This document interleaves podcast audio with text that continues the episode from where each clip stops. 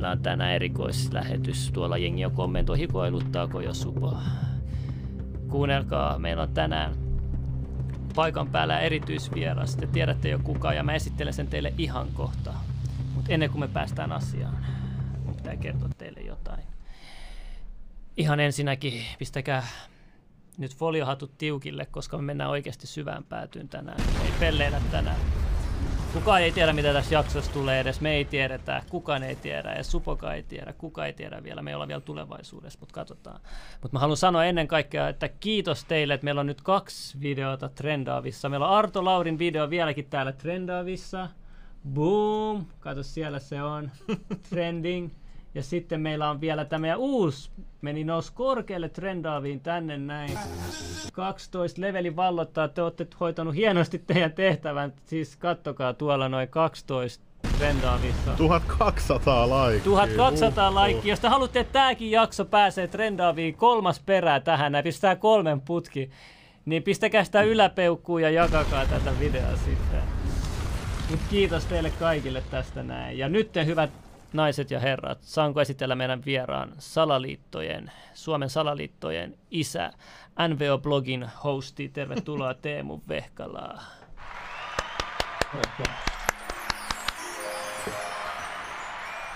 Boom! Hienoa saada sut tänne Arto Laurin jälkeen, koska teillä on ensinnäkin yhteinen historia ja mä oon seurannut sua, siis mä sanoin aikaisemmin joskus, että 10 vuotta, mutta mä olin väärässä, mä seurannut sua pidemmän aikaa, varmaan 14-15, joo. Ja mä tajusinkin, että sen ää, Teemun blogi on ollut vuodesta 2005. Mä en ole ikinä lukenut sitä, kun mä oon aina pitänyt sit sen liian folio-juttuna. Et sä oikeasti ikinä lukenut? Siis siellä mä oon ihan... avannut jonkun artikkelin, ja ne on ollut niin älyttömiä ne jutut, että mä oon ollut, että ei pysty, ei pysty. Sun pitää katsoa oikeasti, joskus käydä läpi. Siellä on niin paljon mielenkiintoista matskua, että huh, No ehkä tämän lähetyksen jälkeen, jos nyt on... Joo, joo, se oli yksi iso, iso, iso tota, syy ja apu mun omaan salaliittoteorian maailmaan, tiedätkö? Siis joo, joo, toi oikeasti Teemu Vehkala kyllä, se on, Aika se on, ollut.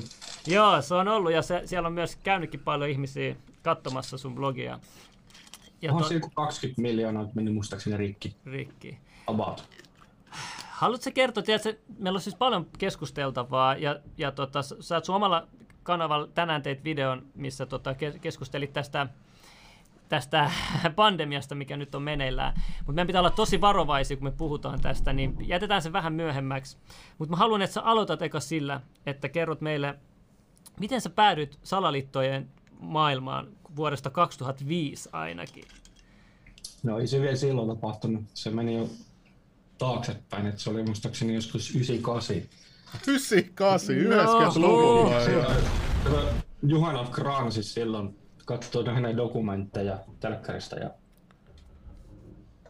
Mä muistan lukeneeni jostain lehdestä 98 vuonna, kun Juhana Kraan puhuu tämmöisestä termistä kuin salainen maailmanhallitus. Mä vähän niin kuin ihmettelin, että mikä ihmeen salainen maailmanhallitus. Sitten ei silloin vielä ei auennut se, että mikä on se, mikä on secret world government. Mutta Juhana Kranhan puhuu näistä niin kuin avoimesti mediassa ja sitten tota, se taisi mennä sinne 2000-luvun alkuun, kun tapahtui tämä Jenkeissä tämä 9-11. Ja sitten siinä 9-11 hommassa niin mä olin aika paljon siinä uskossa, että se oli arabimiesten tekemä, mutta siis se meni ihan 2002 vuoteen asti sinne kevääseen.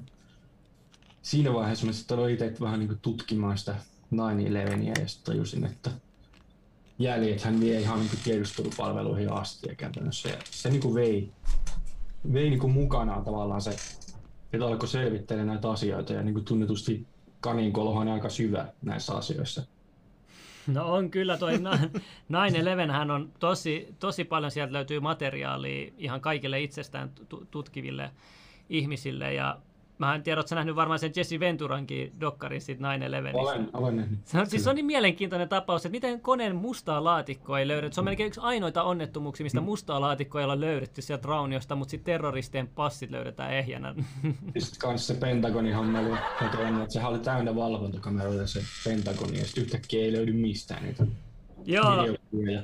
Sitten tota, nehän oli, ne, tota, ne aktivistithan sitten lopulta sai, oliko se nyt tota Freedom of Information Actin nojalla sai niitä videonauhoja sieltä Sitten siinä kävi niin, että Pentagonhan oli editoinut sitä turvakameran nauhaa, mikä oli viereisen huoltoaseman kuvasta. Niin piti leikata pois se ohjus, mikä osui sinne Pentagoniin.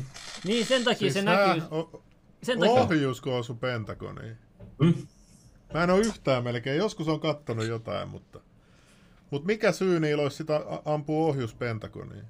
Se oli taas sit vähän semmoinen juttu, että se oli kuulemma just noihin aikoihin, muutama viikko aikaisemmin, niin se oli muutama triljoona hävinnyt Jenkkien Fedistä, niin se vähän peitellä. Mitä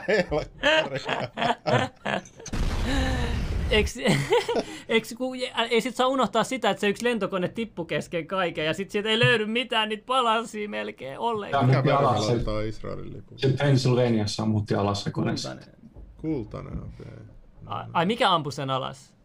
Kyllä se käsittääkseni taisi olla, taisi olla niin, että se, tota, se Pennsylvania pudonnut lento, niin se niin kuin ammutti ohjuksella Ja pudotuksessa puheen ollen vapaa pudotusvauhtinen rakennus. VTC 7 on unohdettu kokonaan, vaikka, se, vaikka tota, siihen ei osunut lentokone ja sekin putosi vapaa pudotusvauhtiin. alas. Paitsi BBC mukas, BBC mukas, siellä oli se nainen, joka raportoi siitä Aikaisemmin. ennen aikaisesti. Jep. Mitä taustalla pystyssä vielä. Mä muistan, mä selitin näitä asioita niin kuin aikaisemmin, niin kuin kymmenen vuotta sitten jengille, niin ne, ne oli silleen, ei, ei, kyllä se oli. Mutta nyt nykyään jengi, jengi kuitenkin vähän fiksuntunut, ne tajuu kuitenkin jotain. No joo, mutta se on hyvä, että meillä on YouTube nykyään käytössä, että sitäkään, sitäkin BBCn pätkäähän kysyttiin BBCltä aikana, että ne väitti, että se on hukkunut se videonauha. Mutta tuubihan se jäi, Joo. siellä se on edelleen. Mutta sitten näiden jälkeen sä teet sun blogin. Se oli tota 2000-luvun alkuun. Mä ensimmäinen tota, pyörin Jippi-nimisellä foorumilla keskustelemassa näistä asioista. ja Jonnet ei muista. Sitten mä turhauduin niihin trolleihin, kun ne niinku hyökkäs mun nimimerkkiä vastaan siellä. Ja sitten mä joskus 2004 vuoden lopussa tajusin, että niinku tämä blogin kirjoittaminen voisi olla vähän järkevämpi keino avata näitä asioita muille, koska huomasin se, että se foorumeilla väittely oli niinku aika, aika turhaa, koska niitä semmoisia kaiken maailman promotrolleja pyöri niin foorumeilla. Niin kuin tietysti ylilauta on nykypäivänä taas tämmöinen nyky, nykyajan jippi tavallaan. Joo. Mä haluaisin kysyä, että tota, me puhuttiin vähän ennen lähetystä gangstalkkaamisesta. Mä haluan aloittaa sillä. Haluatko kertoa, että mikä on gangstalkkaus, onko sitä Suomessa ja onko sun kohdalla sitä ollut? Siis gangstalkinghan tulee siitä nimitystä joukkovainonta. Siis se on käytännössä semmoinen aika vanha, vanha tapa saada niin kuin, poliittista vainoa aikaiseksi. Ja sitten totta tässä nykyisessä EU-ssa tämä gangstalking, niin opit on matkittu DDR-Saksasta, missä silloin jopa 80-luvullakin vielä ennen Saksan sortomista, niin siellä DDRssähän oli tämmöinen vainontaohjelma kuin Zerzeschung. Ja sitten siinä vainontaohjelmassa siellä Saksassa, niin sehän oli äärimmäisen pirullinen, että siinä niinku puhelimet rätisi näille ihmisille, jotka oli siinä vainontaohjelmassa. Ja sitten tavaroiden piilottaminen, että niillä saattaa niinku haarukoita ja kaikkia tämmöisiä henkilökohtaisia tavaroita hävitä asunnosta. Eli yritetään niinku luoda semmoinen mielikuva, että sille henkilölle alkaa epäilemään niinku omaa mielenterveyttä, että nyt tämä ohjelma pyörii käytännössä nykyään tässä EU-maissa. Ja sitten Europol, Europol, eli tämä EUn Gestapo, niin se oli tämä Perso ja Olli Immonenhan 2010 sanoi julkisesti, se löytyy vieläkin puheenvuoroblogista hänellä, että kuinka Europolilla on salainen tietokanta näistä EU-maiden toisinajattelijoista. Hetkinen, tämmöistä- meillä on sanottu, että Europol on hyvä juttu ja se suojelee kansalaisia ja pidättää terroristeja. Mitäs? Nyt ne onkin joku tommonen. Uhuh. Mutta tota, miten sun kohdalla sit gangsta on näkynyt? Onko sitä täällä Suomessakin? Kyllä sitä on. Kyllä sitä on. Tietysti vaikea lähteä sanomaan tarkemmin, että mi- missä mittakaavassa. Siis mitä se niinku tarkoittaa? Mutta gangstalking tulee sanasta joukkovainonta. Siis, siis siinä on nimenomaan se tarkoitus, että sen kohteeksi otetaan tämmöisiä kansalaisaktiiveja ja muita, jotka niin katsotaan, että heidän toimintaansa on jollain tavalla valtiolle uhaksi.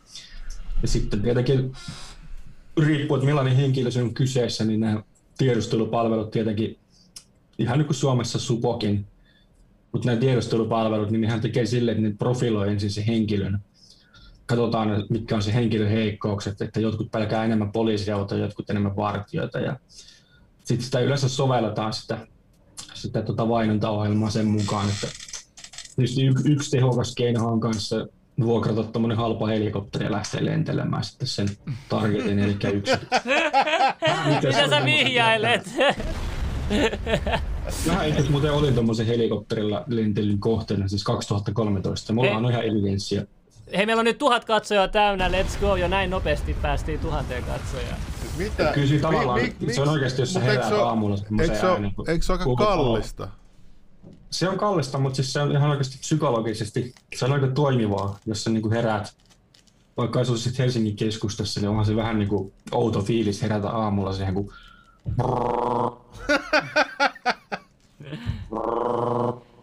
kuuntelet tunnetuommoista ääntä. Kyllä se saa aikamoinen No, mut jos siellä oli vaan kun joku- Ei, sitä vaivaa millään tavalla. No jos siellä oli joku vaan kuvaa jotain säävideoita tai jotain tollasta. Mistä tiedät, että se oli suhun kohdistunut? Tehdään tollakin tavalla, mutta se on, se on soveltavaa se Gangstalkiin, koska Mutta se ei rajoitu tohon noin, kun mä sanoin aikaisemmin, että mä, mäkin pidin näitä gangstalk-juttuja, tiedätkö, hölynpölynä joskus. Sitten sit viime vuonna, tiedätkö, mun, mun. No frendi- ei. Ei kuuntele, joo joo, mun frendi tota, tuli, se ei, se ei ole mikään, se, se ei ole tunnettu, missä se on tavallinen ihminen, mutta se vaan tietää paljon asioita. Joo. Sitten sekin alkoi puhua mulle gangstalkista. Sitten me mat, mä matkustettiin Myyrmäen asemasta, tiedätkö, meille, siinä samalla käveltiin. Niin pari poliisi menee vaan sit ohi. Ja sitten siinä kun me ollaan melkein meidän pihalla, niin poliisiauto ajaa tälleen näin. Ja se tööttää ja sitten se vaan menee eteenpäin. Ei ole mitään muita autoja, mitään. Se oli ilta pimeä, tiedätkö? Tö, menee sitten tööttää ja sitten se vaan menee eteenpäin. Sitten äh, menee viikko, niin mun parkkipaikalla, sit mulla on video. Se poliisi niinku menee tälleen, näin mä mun autossa istun. Sitten se hidastaa siitä mun auton ohi tälleen. Hidastaa, hidastaa. Ja sitten sit kun mä, se näkee, että mä kuvaan sitä, niin sitten se jatkaa tälleen. Oh, ehkä se vaan katsoo, että ei, että onko toi joku muurariveli, että kun sillä on 33 tossa se voi olla, se voi autossa, olla. että, että onkohan toi vaan, että no ei, ota mä katon tuosta rekisteritietokoneesta, aa tää on joku maahanmuuttaja, se vaan lähtee eteenpäin. Voisiko tosta olla kyse? Siis se voi olla, mutta mut se pisti mua kiinnittää vaan huomioon enemmän, että ehkä tässä voi olla jotain. Niin kun, sehän just on, että se yrittää sun mielellä, niin mutta mut tässä voisi toinen osapuoli katsoa, joo, no se on se peruspsykoosi sitten, että mikä sulla on. Että, että mitä se, Niin joo, toi on kyllä paha joo. Mutta jos siis, jengi pitää tautia, kun puhutaan gangstalkamisesta, ei välttämättä puhuta mistään suposta ja vaan helikoptereista, vaan siinä voi, voi olla tavallisia poliiseja mukana, että niille sanotaan, että hei, käy vähän pelottele tätä näin. Miksi? Ai poliiseja. Joo, joo, tommoset- Harrastaako mut- poliisit tollasta No, toimintaa? no se pitää ymmärtää, että poliisilla on eri partioita. Jotkut partiot on erikoistunut tiettyihin asioihin. Ai häirintää ja Joo, se, voit- siis se, sehän takia nämä tämmöiset asiantuntijat, oli se rikolliset tai muut, nehän katsoo aina poliisin partionumero pakusta, että okei, tämä partio ei ikinä liiku tällä alueella, tämä partio on tällainen, tällainen näin. Tää, nämä on vähän keskittynyt kovempiin rikoksiin, nämä on keskittynyt ehkä stalkkaamiseen, nämä on keskittynyt johonkin pienempiin rikoksiin. Et se, et se, sekin pitää huomioida sitten, että minkälainen poliisi on kyseessä, kun ei, ei kaikki poliisit ole sitä vaan yhtä poliisia.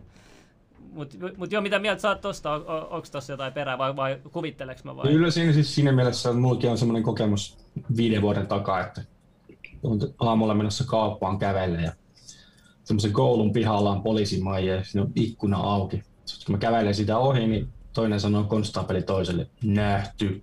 Ja sitten lähtee pois siitä. Eli kuka siinä on nähty. Eli todennäköisesti saatoin olla tarkkailussa tai sitten seuranta, seurannassa silloin. Et se on aika mielenkiintoista, mutta siinä on ihan, näin sanoi kollegalle ja sitten ne lähti ajamaan pois siitä. Okei. Okay. Oho. No niin, nyt Mä luulin, että Suomen poliisi ettei ne tee mitään tuollaista shadyä. Poliittinen poliisi. poliittinen Niin, toihan olisi järkeen käyvää, koska miksi se yksi postailisi Twitterissä niitä kaikkea Niin niin se- älyttömiä kannanottoja ja tollasia, jos Niin niin siellä ei ketä- olisi jotain vilunkia poliisissakin menossa. Niin se, ketä me haukut. tai mä haukun. Niin. Ai niin, jatkas. Siitä oli joku suuttunut jossain foorumilla siitä, että sä haukuit sitä. No voi ei, mitä nyt voi tehdä? ja, mut mua kiinnostaa tietää, nyt, nyt niinku on ollut esillä tämä Peter Nygård nyt uutisissa. Mm. Ja sitten on ollut myös Balsar ja kaikki tällaiset, mutta mä haluan eka kysyä sun, mitä sä tiedät tästä Peter Nygårdista? Tämä on aika mielenkiintoinen tapaus. Kyseessä on kuitenkin lähes miljardööri ihminen. Ja, se on, On se- ja, ja, on ja sitten on raportoitu, että, että, että se syö, niin kuin ne prostituoidut siellä sanoo, että se syö niiden ulosteita. Ja, ja siis ihan jotain ihan sairasta meininkiä. Haluaisitko kertoa vähän, mitä sä tiedät Peter Nygårdista? Niin on, en mä, en mä tunne miestä, mutta kyllähän se siis mediasta tunnettu henkilö on vuosikymmenten aikana. Ja silleen niin kuin, onhan se niin kuin asiassa itsestäänkin aika kummallista, että joku on yhtäkkiä jollain naisten vaatteella tehnyt miljardeja rahaa. Totta kai se on mahdollista. Totta kai se on mahdollista tolleen, mutta niin kuin jos ne olisi ihan tämmöisiä halpakuteita tai muita, niin ei sille miljardit pyöri siinä. Mutta sitten kun siihen alkaa mennä sitä lapsikauppaa ja muuta tämmöistä, pro, lapsiprostituutio ja muuta, mitä mitä siinä Lapsi- saarella... Sieltäkö ne rahat on Niin. oikeasti tullut sitten? Siellä kyllä niin kuin liikkuu sit semmoista fyrkkaa, että se on se No yksi kidnappattu helvetti. lapsi on 15 000 dollaria ja niitä kun on riittävän paljon, niin käytännössä kyllä siitä tulee jokaista sedästä aikamoinen miljardia jossain vaiheessa, kun valta alkaa kertymään ylöspäin. No huhu, no, no No hyi. Eiks, mikä tämä juttu, että joku Mimmi yritti suojella sit tätä, joku toimittaja Mimmi yrittänyt suojella tätä Peter Nygordia tai se on ollut Onhan jopa se varmaan ollut, kato, kun sehän on siis toi, toi järjestäytynyttä rikollisuutta tietyssä muodossa. Että kaikki nämä tämmöiset korkean sarjan elitistit, toimii ne sitten missä tahansa teollisuudessa. Aina kun siihen liittyy lapsikauppaa ja muuta tämmöistä lapsiprostituutiota, niin sehän on niin kuin mafialuokan koneisto. Sillähän on Mä- myös tota, asianajaja myös täällä Suomessa. On, on. Ja sitten toi Newgord, niin sehän on käsittääkseni ainakin yli 47 ahdistelusyytettä. Se on kaikki maksanut rahalla viimeisen 35 vuoden aikana. Se on ihan 80-luvusta lähtien, se on raiskannut siis lukuisia lukuisia naisia. Rahalla päässyt ihan joka ikistä keisistä. Mutta mulla on kyllä vähän semmoinen tunne, että tästä se ei nyt luikertele enää rahalla. Että siitä on tavallaan tehty niin sanottu kilpimies todennäköisesti. Mikä on kilpimies? Kilpimies on siis tämmöinen alamaailman termi siitä, että jos joku tämmöinen esimerkiksi pedofiliverkosto tai muu rikollinen verkosto joutuu poliisitutkinnan kohteeksi, niin niillä on aina oma arvohierarkia siellä. Ja sitten että näissä, ihan näissä miljardöörien pedariringeissäkin, niin käytännössä niissä on semmoinen valtahierarkia, että todennäköisesti tämä Newgordi on tällä hetkellä siinä niin kuin kilpimiehen roolissa. Että Ketä suomalaisia sitten on, tu- tuntee Peterin tai sen lähipiirissä? Onko jotain En mä, vaikutusta? en, mä, en mä tiedä sen tuttuja, mutta onhan se Linda Lampenius käynyt soittamassa kyykkyviulua silloin joskus 90-luvulla. Ja sehän itse asiassa se Nygordihan Lampenius oli kato kertonut lehdistössä sitten niistä kaiken maailman viittasi vähän niihin origioihin, mitä se näki siellä, niin tota, Nygordihan sitten haastoi sen käräjille kunnianloukkauksesta ja uhkaili jollain miljoona syytteillä ja sitten Lampenius joutui ihan vararikkoon käytännössä silloin se ja sitten sekin niin kuin myöhemmin korjautui julkisella anteeksi pyynnöllä tämä koko juttu. Mitä helvettiä? Miksi media ei... 90-luvun lopulla. Ja sitten Rita No mi- Tainila, tämä toimittaja, niin sehän on käynyt siellä saarella kanssa. Hänen Mitä? mielestä- Aa, Ny, ny, tämä Tainolan mielestä se oli charmantti Mikä sen helvetti. nimi oli? Nyt tänne se nimi. Et mikä se nimi oli? Rita Tainola. Rita Se on- Tainola. Se on tämmöinen pitkäaikainen, vaikka nyt Iltalehden tai Joo, siis just tästä mä puhuin sulle. Tämä on ollut. Linnan juhlissakin, just tämä näin. Tää, Kuka tää tää, tää, just tää, joka puolustaa Peter poikaa. No mutta tää on joku satavuotias. Mutta kyllä mulla on itsellä semmoinen tunne siitä Newgordista. Tietysti ei mulla mitään faktaa siitä. Eikö tää sun friendin kanssa? Niin mitä sulla on? Kyllä, että tämä Newgordin keissi, niin se on vähän samankaltainen mies ollut kuin tämä Epstein, että toisaalta jos... Joku sanoi, että se on isompikin keissi jopa kuin Epstein. Mä, siitä mä en tiedä. Se voi olla, se voi olla, mutta mä oon kyllä melko varma, että kyllä siellä kamerat on seinässä sen saarella. Ei se mikään semmoinen huviparatiisi, minne voi tulla niin jotain lolitojen kanssa. Elämäni hirveimpiä kokemuksia. Katariina Souri kertoo HSL, mitä hänelle tapahtui miljonääri Peter Nygordin huvilalla. Newgord oli lukinut se huoneeseen, kun se ei suostunut, suostunut eliitin origioihin sinne mallityttöjen keskellä. Hää? No eikö nyt voisi kysyä naiselta ennen kuin vie sen johonkin tuollaiseen mansioniin, että tota, sopiiko sulle tällaiset orgiat? Et ei tarvi sit lukita huoneeseen. Niin. Mutta tota, tästä puheen ollen, mua kiinnostaa toinen tällainen samantyylinen tapaus. Balsarista nyt, nyt on tämä oikeuskäynti, oliko se kolmas kolmatta? Sehän on nyt salattu median toimesta. Sen ilmeisesti viime viikon keskiviikkona taisi olla oikeuskäsittely, niin jännästi ei yhtään median edustajaa paikalla. Eli jostain on tullut ihan selvä ohjeistus, nyt siitä ei saa puhua mediassa edes ollenkaan. Sun teoria oli se, että tällä Balsarilla olisi valvontakamerat sen niin kuin ollut siellä huoneessa jonkun Se on Mossadin hyvin alla. mahdollista. Se on hyvin mahdollista. Et Mossadin alla ja sitten periaatteessa Mossad... en, tiedä, en tiedä kuka sen työnantaja, mutta käytännössä jos siellä kameroja seinässä on, niin kyllähän Suomessakin tämmöistä Epsteinin kaltaista toimintaa aivan varmasti harjoitetaan ja harjoitetaan edelleenkin. En tiedä kuka sitten tekee sitä, mutta Eikö se ollut outoa, että se päästettiin hetkeksi vapaaksi ja sitten se otettiin kiinni? mm, joo, tavallaan. Se, se vaan jätti paljon kysymysmerkkejä mulle.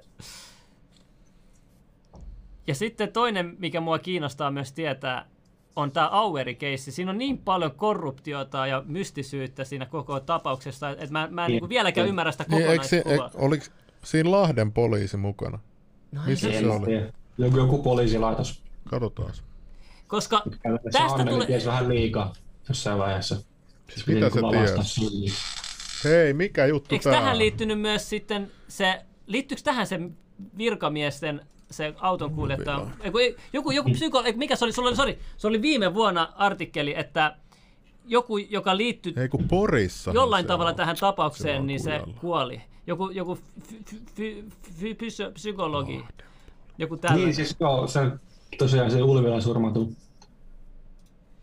kun tämä Jukkaas Lahti, joka siellä siis surmattiin silloin 2006, niin tosiaan sen opiskeluajan kollega, eli tämmöinen sosiaalipsykologi, se katosi vaan vuorokausi sen jälkeen, kun Ulvila surma tapahtui. Ja se oli viettämässä pikkujouluja Helsingissä. Ja tämä kyseinen henkilö, joka katosi sinä iltana, asui Helsingin Kalliossa. Ja ne pikkujoulut järjestettiin tuolla hotelli Presidentissä. Sitten se kyseinen henkilö löytyi hukkuneena seuraavana keväänä sieltä Töölön Soutustadionin sieltä rannasta. Ja poliisi tuli paikalle ja sanoi, että tapaukseen ei epäile liittyvän rikosta. Sama kuin Arto Laurin se keissi. Ja se, mitä mu- mulle silloin junnuna se juttu. Kun junnuna oli yksi, yksi just mafiamurha tapahtui tuolla, niin mä tie, tai kuulin siitä, niin se oli vaan kans poliisi TVstä, ei liity rikosta. Et, et se ei välttämättä ole totta. Mikä niinku tässä Aueri-keississä, mikä sun teoria, mitä, mitä niinku oikeasti on käynyt sun mielestä? No vaikeahan sitä on sanoa, mutta kyllä se niinku haiskahti ihan tilastyöltä. Mennäänkö me sillä vastauksella? Mut hei, nyt, nyt mä haluan tietää, Milat sanoi, että sä tiedät paljon tosta siitä, mikä se oli se laiva, mikä meni esti? Estonia. Estoniasta. No, no kyllä Mi- mi- mi- mitä tapahtuu oikeasti? Niin nyt taas spekuloida. Miksi, miksi sinne pistettiin jotain sementtiä tai hiekkaa päälle, että sitä ei saa tutkia? Ja, niin kuin, Ja sen takia, kun se upotettiin räjähteellä. Ja se räjähde, sitten oliko se torpedo vai oliko se tota, pommi. Ihan yhden tekevään, mutta käytännössä siis se, miksi se upotettiin, niin kato, kun siellä kuljetettiin Neuvostoliiton aikaista semmoista tota, sotilasteknologiaa, luultavasti jonkin sortin ydinohjuksia tai tämmöisiä, mitkä haluttiin ottaa sitten tuota Britannian tiedustelupalvelun tarkasteltavaksi. Ja sitten tuota Venäjän armeijalla on semmoinen sääntö, että jos heidän kalustoaan tolleen niin kuin siepataan tai salakuljetetaan, niin olkoon se vaikka matkustajalaiva, niin se kohde on tuhottava. Ja niin se sitten kävi. Ja ne lähetti ukaasin sille laivayhtiölle. Se on se dokkari, mikä nyt julkaistiin vuosi sitten Ruotsissa, niin siinähän kerrottiin tämä asia hyvin selkeästi. missä? Joo, sitä oli Ei, paljon jos su- me ma- se dokkari. Ai jaa. Ja- Sinne Estonia Miten mulla mennyt ihan ohi? lähetettiin ukaasi ja se faksi lähetettiin tuota, myös Britannian tiedustelupalvelu MI5. Se lähetettiin sinne sen takia, koska se MI5 oli toinen osapuoli Täällä joku, operaatiossa. joku sanoi, eikö Estonian kyyti ajettu vähän ennen lähtöä armeijan rekkoja? Joo, nimenomaan armeijan rekka sinne lastittiin. Se, Eli ne Niin. ties, että, että tässä voi käydä niin, että nämä kaikki siviilit kuolee, mutta vitut, että me halutaan nämä ohjukset. ei kai ne sitä tiennyt, mutta, mutta laivayhtiötä varoitettiin siitä, että, että No mutta kyllähän ne sitten jos ties. salakuljetus jatkuu, niin Niin, mutta kyllähän ne seuraukset ovat pahat. Mutta kyllähän ne tiesi, jos laivayhtiöllä on ilmoitettu ja sitten MI5 on ilmoitettu, niin ja sitten ne, ne, on vaan päättänyt, että ei niitä kiinnosta siviilien henki, että me ha, ihan kiimassa haluaa tätä teknologiaa. Senhän takia, kun tuossa tuossa saksalainen, Ihan tutkiva sairasta. saksalainen tutkiva toimittaja Jutta Rave lähti kaivelemaan tätä keissiä 2000-luvun alussa. Hänellä oli virallinen yhteyshenkilö tallennassa, niin yhtenä aamuna hän sitten sai uhkaussoiton ruotsalaisesta numerosta. Se oli julkinen numero. Mikä se oli numeron alkuperä? Se oli Ruotsin puolustusministeriö.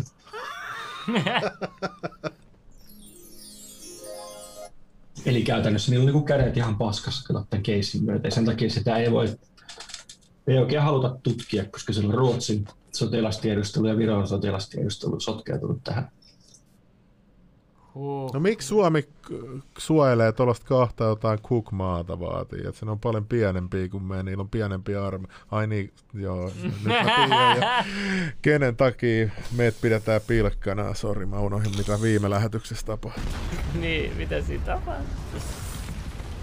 Mä, halu- mä haluan kysyä näistä asekaupoista puheen ollen, että mikä tämä Kotkan ohjus, mikä liittyy Israeliin jollain tavalla, joku, ko- mi, mi, mi, sä tiedät vähemmän tästä Suomen asekauppaskenestä. Tässä oli vähän... En mä, en mä hirveästi sitä kyllä tutkinut, mutta siis pakko sanoa, että se Artiksia oli kyllä mystinen juttu.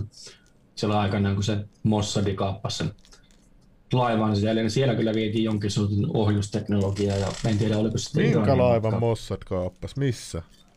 Ei kun se Artiksia. Artiksia oli suomalainen rahtialus, mikä kaapattiin tuolla, tuolla merellä silloin joskus kymmeniä vuosia sitten. Löytyyhän toki Wikipediasta, jos Ja sieltä tuota Mossadin kommandot hyökkäsi sinne sitten helikopterilla sinne alukseen. Otti sen miehistön panttivangiksi ja syy oli se, että siellä oli luultavasti asessalakuljetus käynnissä. Joku laittoi, Jyrki Kätenen kommentoi, miten laiva uppoaa kylki edellä, jos keulaportti vuotaa. Mm. Tämä on peitetarina se kelloportti. Sitten täällä on myös 800 ihmistä on pientä, muistakaa 9-11 ja kaikki sodat. Joo, se, se oli kyllä niin kuin melkein 3000 ihmistä meni siinä. Se oli kyllä myös aika rituaalinen kanssa. Että Oli, oli ja sitten itse asiassa se VTC liittyi se historia, että vuonna 1993 siellä räjäytettiin pommi ja siinä kuoli vain 42 ihmistä, liian vähän. Ne ei saanut sitä Patriot Actia silloin sen takia, kun tuli liian vähän ruumiita. Et sen takia se vuonna 1997 P- PNA C Project for the New American Century niminen ajatushautomo sitten keksi, että siellä oli yksi tämmöinen virkamies, joka keksi, että We need a new Pearl Harbor. Tarvitaan uusi Pearl Harborin kaltainen hyökkäys. Kelan ne ihmiset kuoli epäonnistuneen operaation takia. Jos mut sentään murhattaisi tolleen, niin mä toiv- tapettaisi tolleen, mä toivoisin, että se operaatio edes onnistuu. Siis mikä operaatio? Ei, vaan nehän yritti sitä Patriot, ä, ä, mikä acti se oli, eikö se ollut se? Patriot Act, sen Joo. kaltainen lakimuutos yritettiin 93. Se oli kans tämmönen, että silloin oli niin, että sinne VTC parkkihalli ajettiin semmoinen pakettiauto, missä oli sitten räjähteitä, mutta siinä ei ilmeisesti ollut tarpeeksi tehoa, kun ei kuollut riittävästi ihmisiä silloin. Ei saatu Patriot Actia voimaan silloin. Siis sehän oli joku ihan pimppiräjähys, se oli vaan joku, että se Niin, niin, niin, se ole- meni. Mutta pieni- puhuu, että sielläkin olisi ollut jotain tietokoneita tai jotain siellä, siellä mestassa, niin. Niin kuin monestihan Suomessa on, mä oon Nokialla ollut Mm. töissä ja Tiedolla tuolla, niin niillä on parkkihalleissa tietokone, serverihuoneet, että ne pysyy kato viileänä. Et Niin, voisiko joo, se olla, että siellä oli jotain just vaikka rahaa liittyviä juttuja tai jotain kiristysmateriaalia tai muuta? No ainakin huhut li- viittasi siihen, että 9-11 niin tota, VTC 7 alastuloon, että siellä olisi ollut tämä komentokeskus. No niin. Ja jonkinnäköinen FBIn toimisto taisi siellä, siellä kanssa. Okay. Mikä sulla on Junnu auki tossa? Missä? Aa, siis tää on just se Arctic Sea, mä vaan avasin tän. Ah, joo. Mut mielellähän mä huomasin, että tää oli matkalla tonne, tonne, tonne Algeriaan. Sinnehän se oli. Mut tiedätkö, kun algerialaiset, mulla oli yksi bisneskumppani, yksi algerialainen tuon Ranskasta, ne vihaa noit Israeliin oikein antaumuksella, että et se, en mä sitä Mossad-tarinaa välttämättä pitäisi niin totena, että mä, mä, mä olin sen luon Ranskassa, niin Mm. kaikki, jos jossain näkyy joku juutalainen nimi, niin sit se oikein alkoi voimaan pahoin, niin kuin, tiedätkö, että se oli niin juurtunut, niin kuin, ja se on monella algerialaisella silleen, että ne ei pidä yhtään niin kuin, no, Mossadin takia. Takia. No ihan ymmärrettävää. Ei, mutta mun piti kysyä, tota, mitä tämä asekauppa oli sitten, mikä siellä Afrikassa, missä oli suomalaiset Ai sotkeutunut? niin, se joo. No sehän liittyy Patriaan jollain tavalla. Patria liittyy jollain tavalla. Se oli silloin. Missä se kertoo silleen lyhyen tiivistetysti, mitä, mitä niin oli käynyt? Niin Mä- kuin se oli silloin pari vuotta sitten semmoinen suomalainen joku konsultti, joka liittyi Patriaan jollain tavalla, oli niinku kuulemma omin päin markkinoimassa Patrian näitä tämmöisiä panssariajoneuvoja sinne johonkin afrikkalaiseen kaupunkiin. Eikö siihen ollut tämä ministerikin sotkeutunut? Nyt Suvi Linden oli semmoisessa seurannassa. Ja sitten tota se kyseinen konsultti sitten kuolee siellä hotellihuoneessa johonkin, väitetään, että huumeiden yliannostukseen. Sitten siellä tulee ne Afrikan poliisit ja löytyy muutama mukamas kokaini pussi täynnä siinä pöydällä ja vähän semmoinen aika arkaluontoinen keissi, mitä sellaista todellisuudessa tapahtui. Sitten Suvi Lindenin lentää Suomeen, ottaa pienen viikon tauon siinä, että kun kohu laantuu ja tulee Suomeen sitten. Ja selviääkin, että Patrialla ei mitään virallisia neuvotteluja ollutkaan sen maahallinnon kanssa tai armeijan kanssa. Mutta eihän nyt koskaan tiedä. Asekaupat on tommosia. Välillä niitä vähän pimeänäkin tehdään todennäköisesti. Joo. Mitä sä uskot tosta, että ketkä sitten kontrolloisi Suomea? Koska täällä on tietysti, käydään paljon väittelyä, että Suomi on Ruotsin, Venäjän, EUn käsissä. Sitten sit sanotaan Suomen sisäisesti Suomen ruotsalaiset, lestodilaiset, vapaamuurarit, kaikki CIA, Mossad. Mikä, kuka loppujen kenellä on eniten valtaa täällä Suomessa? Millä järjestöllä sä uskot ihan, ihan selkeä, pankit hallinnoi Suomeen. Jos katsoo Suomen niin kuin finanssihistoriaa, niin ihan 1860 tuolle yli sadan vuoden takaa, niin täällä oli nälkävuodet käynnissä. Ja sitten tota, kuka lainasi Suomeen sen noin Saksan markoissa silloista miljoonaa, oliko se miljoona Saksan markkaa 1806, niin se oli Karl von Rothschild, joka lainasi lainasumman. Sitten sitä vastaan täällä jännästi sitten niitä viljalaivoja käännytettiin sitten sitä vastaan, että kansaa tapettiin nälkään. Että käytännössä silloin 1860 vuodesta lähtien Suomen valtion rahoitus on ollut näiden Rothschildien sukujen ja näiden tota, Rockefellerien sukujen niin kuin tavallaan hallussa, ja sehän perustuu velkaan tämä systeemi. Että miten niin talousjärjestelmä toimii. No sehän toimii sillä lailla, että pankit luo rahaa tyhjästä, ja sitten ihmiset ottaa velkaa. Ja sitten velkaa vastaan syntyy uutta rahaa, mutta se on vähän niin kuin ponsi tavallaan. Eli siitä se tulee, että me ollaan periaatteessa orjan velalle. Ja ja sähän mainitsit, että se toimii nyt, että et, et, sulla on se teoria, että tätä, tätä pandemiakeissi käytetään siihen, että nyt kun se, oli se muovipussi, mihin sä puhalsit tälle, että koko sitä, tulo, sitä rahaa tehdään ja koko ajan velka kasvaa, velkakupla kasvaa, kasvaa. Ja nyt pitää keksiä joku tekosyy sille, että saadaan tämä, tässä on kasvanut niin isoksi, että nyt pitää saada joku tekosyy sille, että saadaan tämä sanottu, että nyt pitää tehdä uusi, uusi systeemi sitten sen tilalle. Tai kysymys on siis EU-liittovaltion budjetin rakentamisesta, koska siellähän on Saksan tavoite saada aikaiseksi yhteinen EU-armeija. Ja luultavasti kustannukset on aika suuret siinä ja tämä nykyinen Euroopan unioni, niin tämähän on suunniteltu käsittääkseni, mikähän se yksi asiakirja oli, se oli vuonna 1971 leimattu. Siellä ihan luki se, että tämä Euroopan unioni on tarkoitus päättyä 2025. Mä olen aika varma, että se on suunniteltu siihen kohtaan se taitekohta, missä sitten tämä Euroopan unioni nyt sitten vaan muutetaan liittovaltioksi. Ja eihän se nyt itsestään semmoiseksi muutu. Että on tämä aika nerokas juoni sitten tämmöinen lörönä keksitty tähän samaan aikaan niin kuin tuhoamassa talouden sitten. Aa, ei sitä Okei, okei, okei. Onhan se nyt se virus olemassa kuitenkin. Sori, mä vaikea. No niin, täällä on kaksi foliohattua vastaan yhtä. Missä se Antteri asuu? Tässä. Kattokaa tää. no niin. Ainakaan peukku. No niin, no niin. Mut tieskö Britannia sit jotain tästä asiasta, kun tota, ne eros sitten tästä, teki tämän Brexit-tempuun? No siis mulla on vähän semmoinen mielikuva, että tämä Britannia ero on ihan vaan pelkkää teatteria koska siis kato, jos tätä EU on nyt yhteenkään tutkinut, niin käytännössä siis Britannian niin tämä kuningatar Elisabeth II, niin sehän on tuon Illuminatin korkealla hyvin, hyvin suuressa arvossa siellä. Että ei kuningatar Elisabeth niin kuin, ole mikään populisti, ei tosiaan. Kyllä niillä niin kuin ihan selkeät sävelet on tämän EUn suhteen. Ja mulla oli semmoinen teoria Brexitistä alussa, että Britannia on ikään kuin ensimmäinen maa, joka irtoaa EUsta. Että se on tavallaan ensimmäinen maa, joka sitten alkaa sitä liittovaltio rakentamaan. Oho, su, siis, mä tiedän, että sä oot hyvä ennustamaan asioita. Sä ennustit sen 2014 tämän nykyisen pandemian. Niin mitä sä Kyllä. nyt kuvittelet, niin kuin, toi on sun ennustus, mitä sä kuvittelet, että nyt, nyt sit mennään. Mitä sä ajattelet, että nyt, mihin suuntaan tiedät, että kaikki olisi nyt menossa tämä maailma?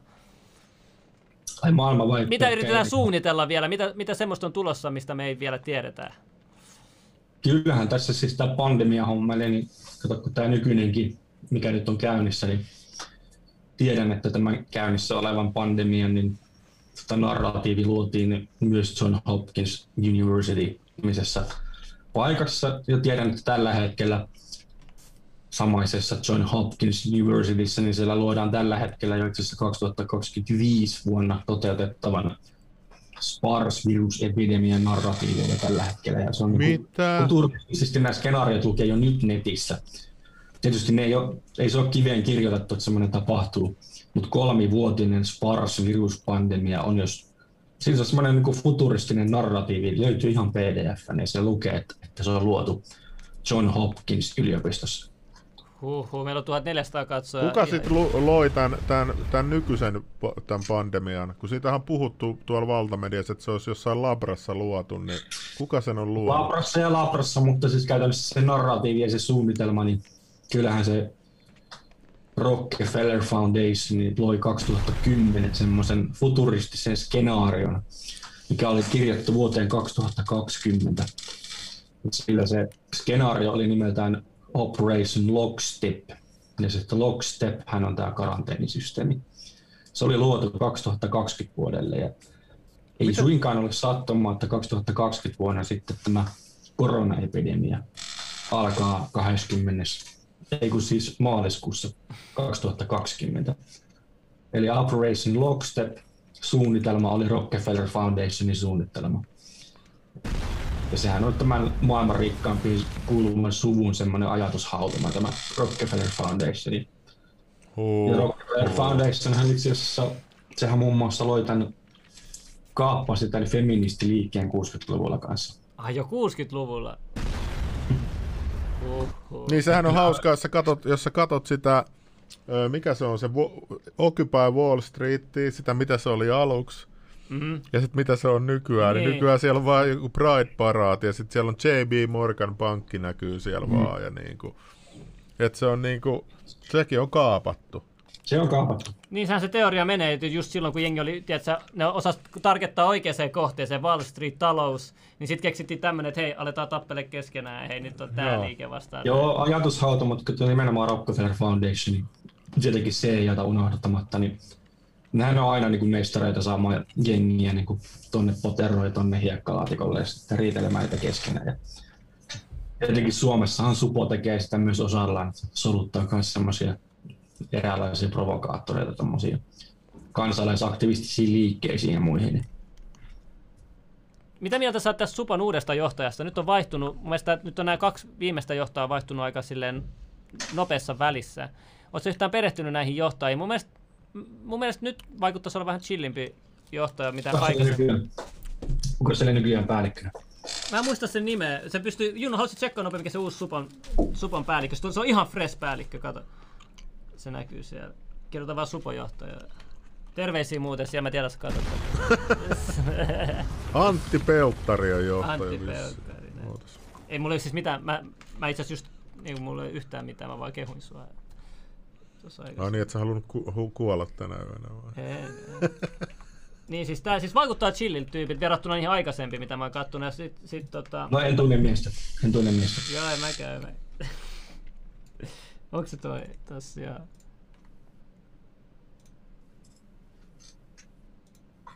No onhan siinä vähän tollanen katse, joka voisi tappaa. Kato nyt tossa.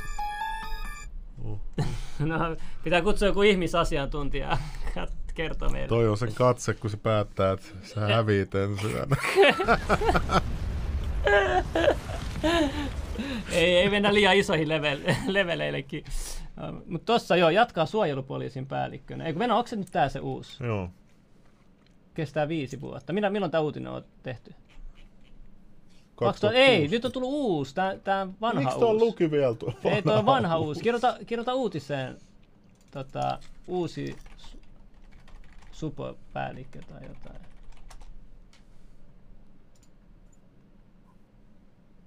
Niin se haluaa jatkaa, mutta se ei, se ei jatkanut. No, missä on? Supala ainakin mediassa, niin Suomen Kuvalehtihän teki muutaman vuosi sitten, on se melkein kymmenen vuotta sitten, tämmöisen jutun, että siellä on tosi huono No ehkä se ei ole vielä sitten päätetty. henki siinä talossa. Työpaikka kiusaamista ja tämmöistä. Nyt? Siis mitä? Ne olisi halunnut tänne, mutta sitten toi haluaisi jatkaa. Tuo ei ainakaan näytä pelottavalta. No toi on varmaan edustavin kuva, mikä se Huh, ripsli, mulla, mulla, mulla on hiki valuu jo pelkästään mä katson näitä kuvia. Huh. Jyrki Katainenhan silloin, kun se oli Suomen pääministeri, niin sehän kerran soitti semmoisen myllytyspuhelun tuonne Supoon.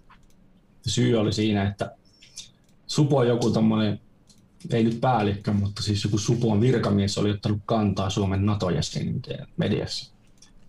Katainen oli sinne raivoissa ja soittanut sitten Supon päällikölle, että No Mitäs Supon päällikkö oli? Oliko Kataisen koira hävinnyt seuraavan yön? Katainen oli sanonut sille Supon päällikölle sille, niin kuin, mä osaan hyvin Kataista imitoida. Suomen NATO-linja ei saa kertoa. Suomen NATO-jäsenyys kuuluu ainoastaan pääministerille ja muille. Ja sitten oli se Supon päällikkö, niin sehän oli sitten tota, haukkunut sen alaisensa sitten sen jälkeen tietenkin. Eli NATO-kritiikkiä ei saisi antaa Supon tämmöiset ylitarkastajat. Siitä oli kysymys. Okei. Tota mä en ollut kuullut mielenkiinnostakin.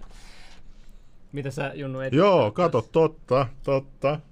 Katainen myöntää toruneensa supopomoa. Joo, Seppo Nevala, eh, totta, lukee, valtiovarainministeri Jyrki Katainen myöntää antaneensa suojelupoliisin silloiselle päällikölle Seppo Nevalalle palautetta Supon virkamiehen NATO-kommenteista viisi vuotta sitten. No, Johanna. Joo. Okei. No entä sitten Matti Vanhanen, kun puhutaan nyt näistä vanhoista poli, poli, poliitikoista. Sehän on niin, nyt ministerihän se. Valtiovarainministeri. Joo. Kyllä. Niin tota, sä oot sanoit aikaisemmin, että silloin kun oli tää sika-influenssa, niin että mm. se siinä sun blogissa luki, että se pelasti pakkorokotustauti lailta 2013 aikoihin, kun se kuuli Bilderberg-kokouksessa siitä. 2010 se oli. Ei, kun 2010, sori.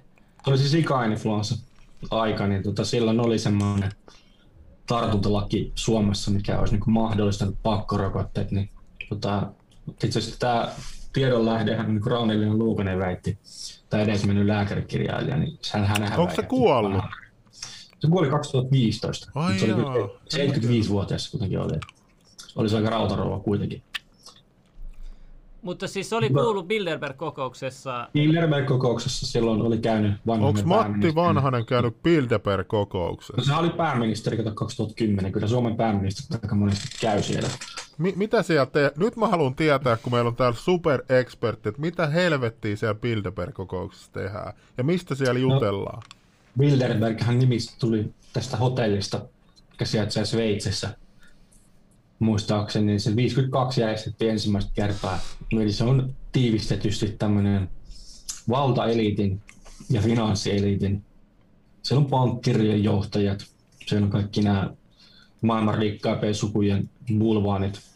Salaisesti kokoontuu viikonlopun aikana, yleensä kesäkuun ekalla tai toisella viikolla siis käytännössä mitä siellä tapahtuu, niin siellä niin kuin salaisesti suljettujen ovien takana päätetään tulevan vuoden semmoisesta niin Euroopan talouspoliittisesta skenaariosta. Eli mä, itse mä tiedän, että tämä tuota, niin kuin käynnissä oleva epidemiakin on siellä myös omalta osaltaan tämän talouden alasajan osalta suunniteltu ennalta.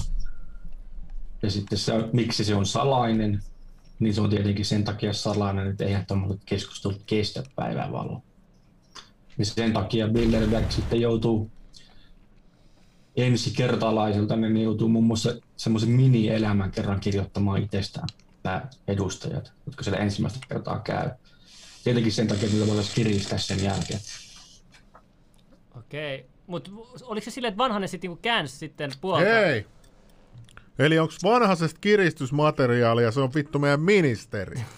Niitä tuli se lautakasakohu sen jälkeen. Se, mun käsitykseni se lautakasakohu liittyi tähän just siihen pakkorokotuslain kumoamiseen. Ai oikeesti! Meille vaan sanottiin, että jotain lau... Niin, miksi olisi jo- jotain kiinnostanut kuin vitun laudat jossain? Eikö nimenomaan, sit se Matti Vanhanenhan sanoi sit julkisesti, että sanoi sen ihan suoraan TVn edustajille ja median edustajille, että, että miksi minä uhraisin oman, miksi minä vaarantaisin oman poliittisen urani jonkun lautakasan takia. Nimenomaan ei ollut lautakasasta kysymys, kysymys oli vain siitä, että kato, politiikassa aina on tämmöiset säännöt, että jos et niin kuin tavallaan rikot peliä, eli kiitos puolella, Matti Vanhanen uhrauksesta, kiitos.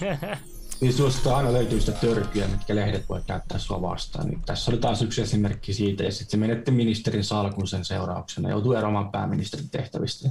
Näin se Suomessa on aina mennyt. Siis mi- no, miten se nyt on sitten taas ministerinä? Jos se on no, tämmönen, se on se tehnyt ministerin jotain diilejä?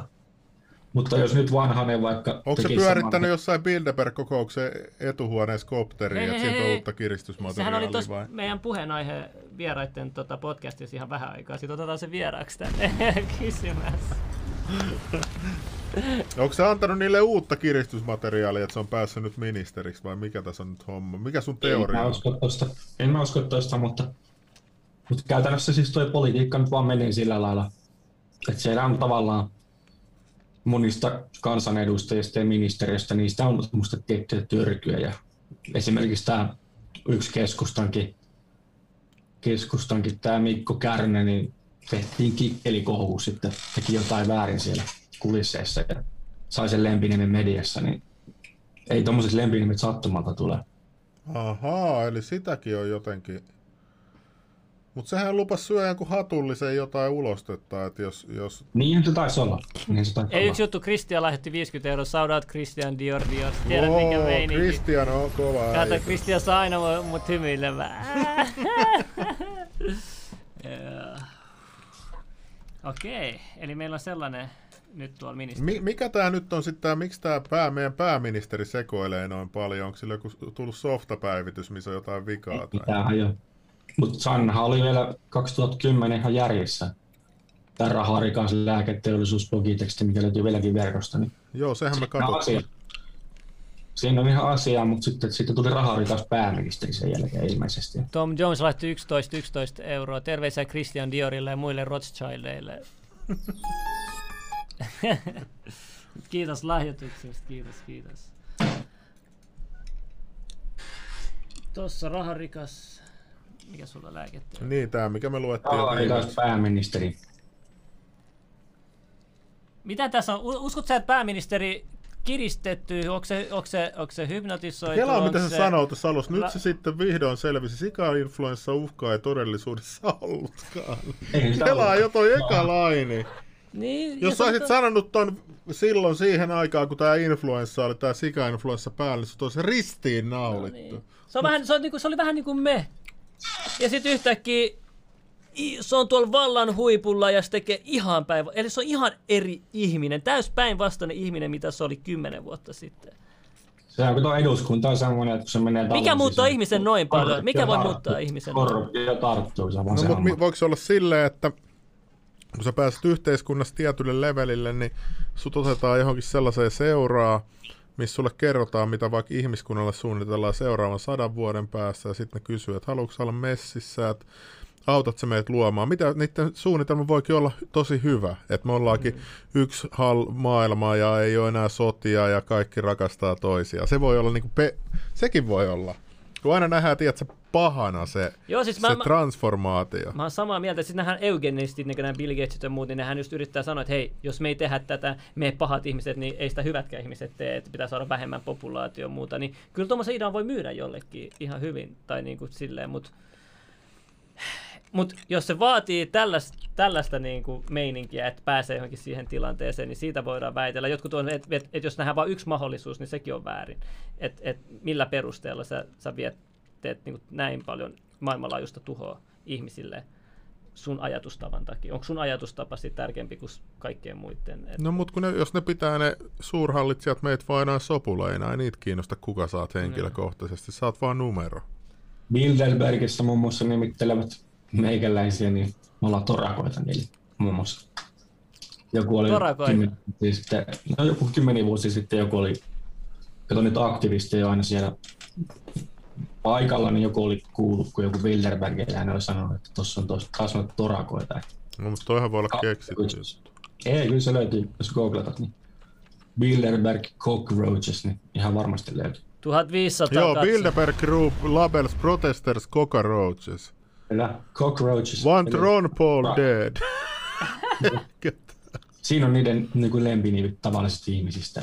Me ollaan ihan karjaa niille käytännössä. Mutta mun mielestä noin Bilderbergiläiset, ne vaan rikkaampaa roskaväkeä oikeasti. Pitää itsensä muuta parempina. Niin kuin tämmöinen tyypillinen rikas elitisti. No joo, mä oon samaa mieltä tosta. Eikä ne oikeasti ole elämässä millään lailla onnellisia. Vaikka se olisi miljardi tilille, niin ne on ihan... No näyttääkö ne onnellisilta?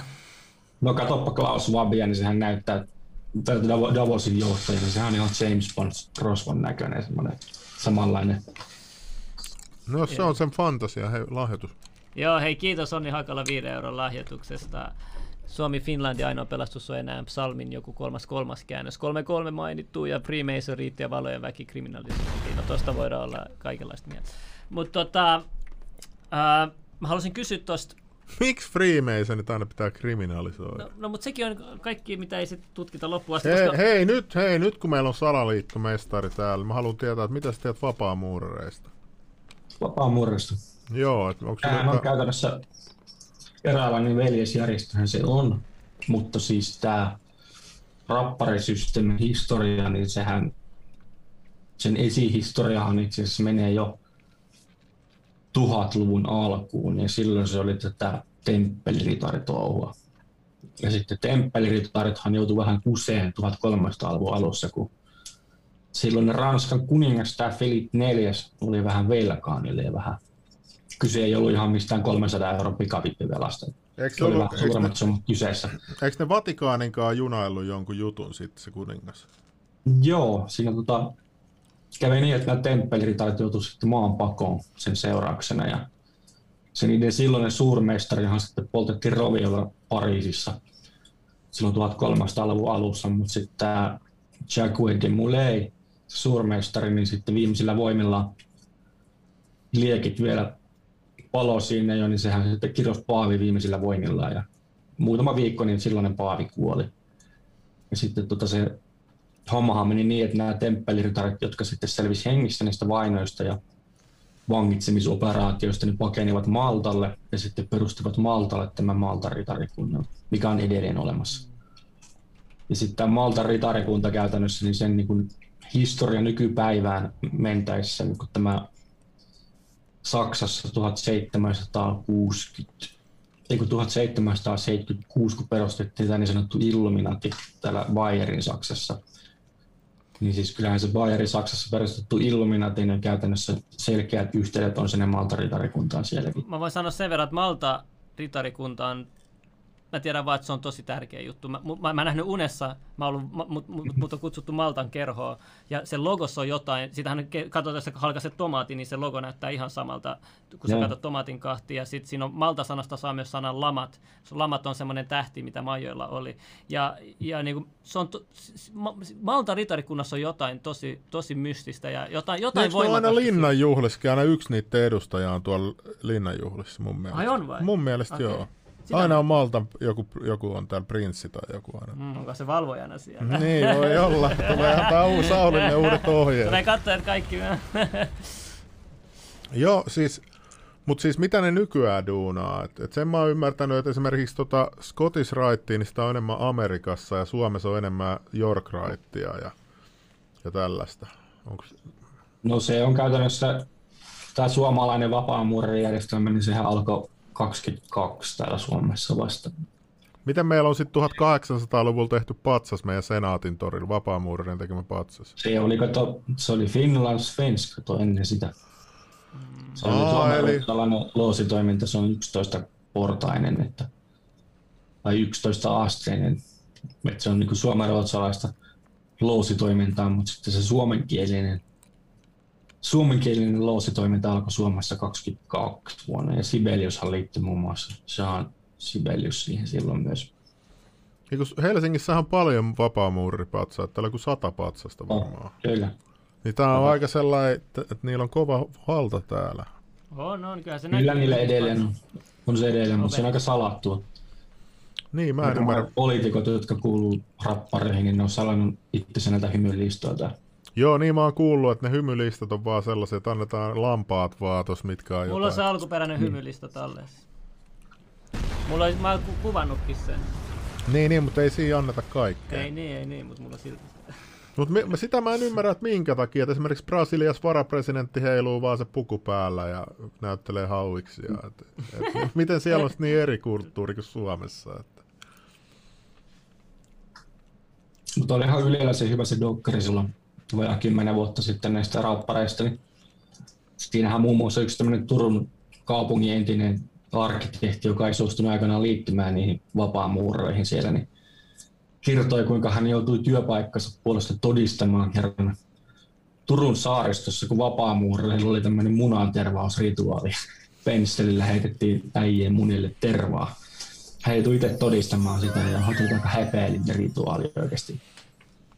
No come on, jos sä pääset veljelliseen seurakuntaan, niin kai sitä nyt voi vaikka muniakin yhteen vähän hieroa. Mutta nehän sanoi, että, se ei liity millään tavalla niinku, niiden muurarijuttuihin, mutta sitten niillä on kuitenkin tervaniminen loosi, mutta se voi olla sattumaa. Niin. Mä en tiedä. Mut mit, miten, sitten, miten sitten toi Cernin, sä puhunut jostain Cernin eh, blogissa eh, Cernin rituaalista, että joku, oliko joku nainen löydetty murhattuna jostain sieltä? Niin on se, semmoinen video netissä, semmoinen video netissä, mikä Cernin pihalla on joku tota, eikö siinä ole tota, käsittääkseni kampusalue siinä ulkona, niin joku oli kuvannut yöllä, kun sillä oli joku nainen.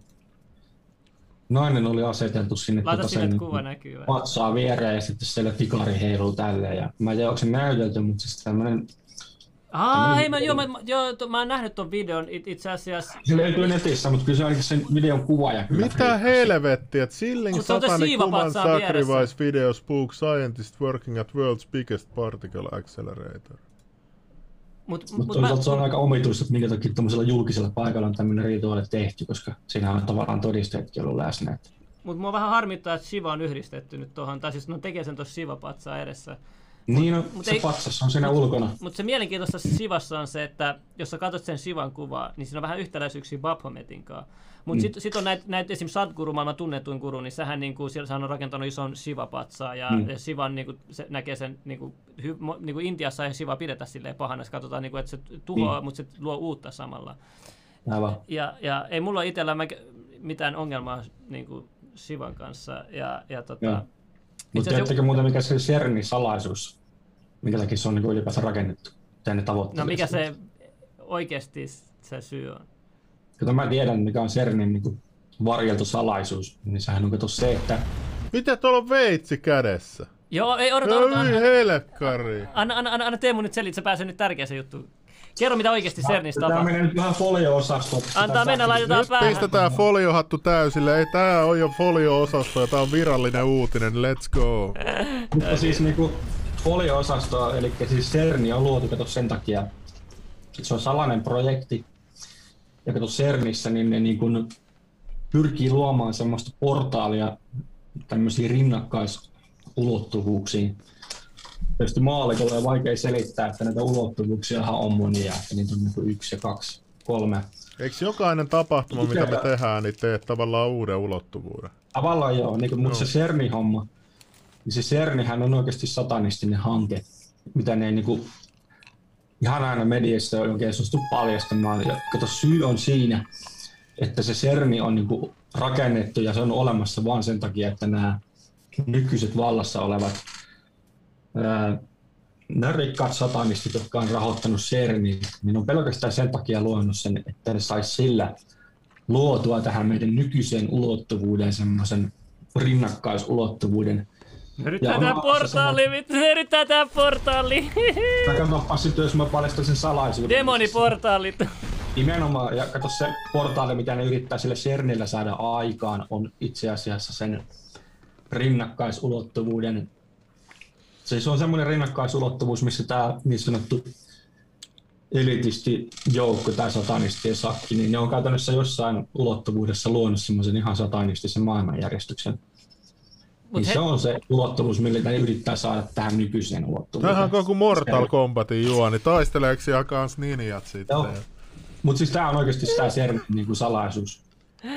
Ilmeisesti se projekti ei ole ihan oikein Mutta miten Mandela-efekti? Joku puhuu siitä, kun CERNihän on yhdistetty Mandela-efekti. Jos olet nähnyt, joskus CERN teki semmoisen videon, niin vähän ennen tätä Mandela-efektiä, niin siinähän on piilotettu paljon siinä videossa asioita. Siinä on niin semmoinen professorinäköinen tyyppi, se näyttää se Bond, sä tiedät varmaan sen Bond-paperin. Ja sitten sit mm. se Mandela-efekti on tunnettu sit Bondin siitä yhdestä kohtauksesta, ja siinä oli muitakin tuommoisia vihjauksia ennen kuin niinku jengi edes lähti levittämään noita juttuja. Et muuten pakko avautua henkilökohtaisesti Mandela-efektistä, niin mullakin on yksi henkilökohtainen kokemus siitä. Tämä nyt tietysti ei liity mihinkään maailmanpoliittisiin asioihin, mutta siis kaikki varmaan ehkä muistaa tämän um, vajaa vuosia sitten kuolleen Freitmark Engelsin solistin, tämä Pekka Myllykoski. Kuoli tuossa joku vuosi pari sitten. En mä tiedä, kun se on. Niin, tota, no kuitenkin, semmoinen kalja, keskikalja bändihän se oli. Mutta anyway, Pekka Myllykoski, niin minä muistan ihan oikeasti vuonna 1994 iltapäivälehden kanne, missä luki, että Pekka Myllykoskesta tuli isä.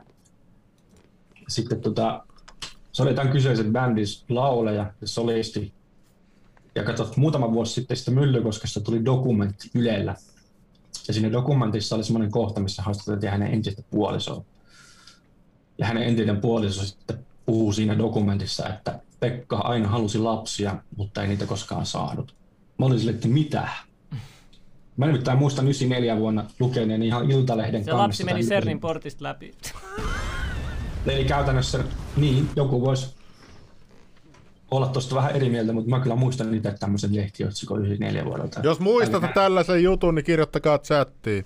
Voinko mä kertoa mun lemppari suomalainen Mandela-efekti? Okei, okay, kerro. Tää. Siis tää on suomalainen Mandela-efekti, tai mun henkilökohtainen niin, muisto. Näytän, näytän mun henkilökohtainen. Mulla on aika hyvä muisti itellä. Jengi muistaa tämän väärin kanssa. Tää legenda tota pussi. Niin, niin se? sehän, on, sehän on legenda suomalainen Mandela-efekti, tää Fatsarin parhain. Se on ihan sama, että mäkin itse asiassa muistan sen Fatsarin parhaat se oli... nimellä. Sama juttu. Joo, joo, on parhaat. Sitten joku sanoo, että se on Fatsarin parasta jotain, mutta mut niinku hmm. parhain. Mut, mut Mitäs tää? Mitäs tää? Mikä se on se, missä on se papu? Aarrearkku. Joo, niin että siinä Eikö sillä ollut se silmälappu? Niin, sillä papukai. Joo. Samahan sanotaan sitten monopolimiehestäkin. Tuossa toikin kyllä aarrearkku. Mutta mut siis tiiätkö, kun näistä puhuu, niin sit se voi helposti selittää, joo, meidän muistit omii näin ja näin. Mut niin, mä se... muistin, että tällä oli aina silmälappu. Mutta mä olin mäkin, väärässä, mä ei, muistin mäkin muistan, väärin. kyllä, mutta, miten, mutta se, se, on mielenkiintoista, miten kaikki ihmiset voisivat melkein muistaa sen väärin, että jos se temppuilee muistista.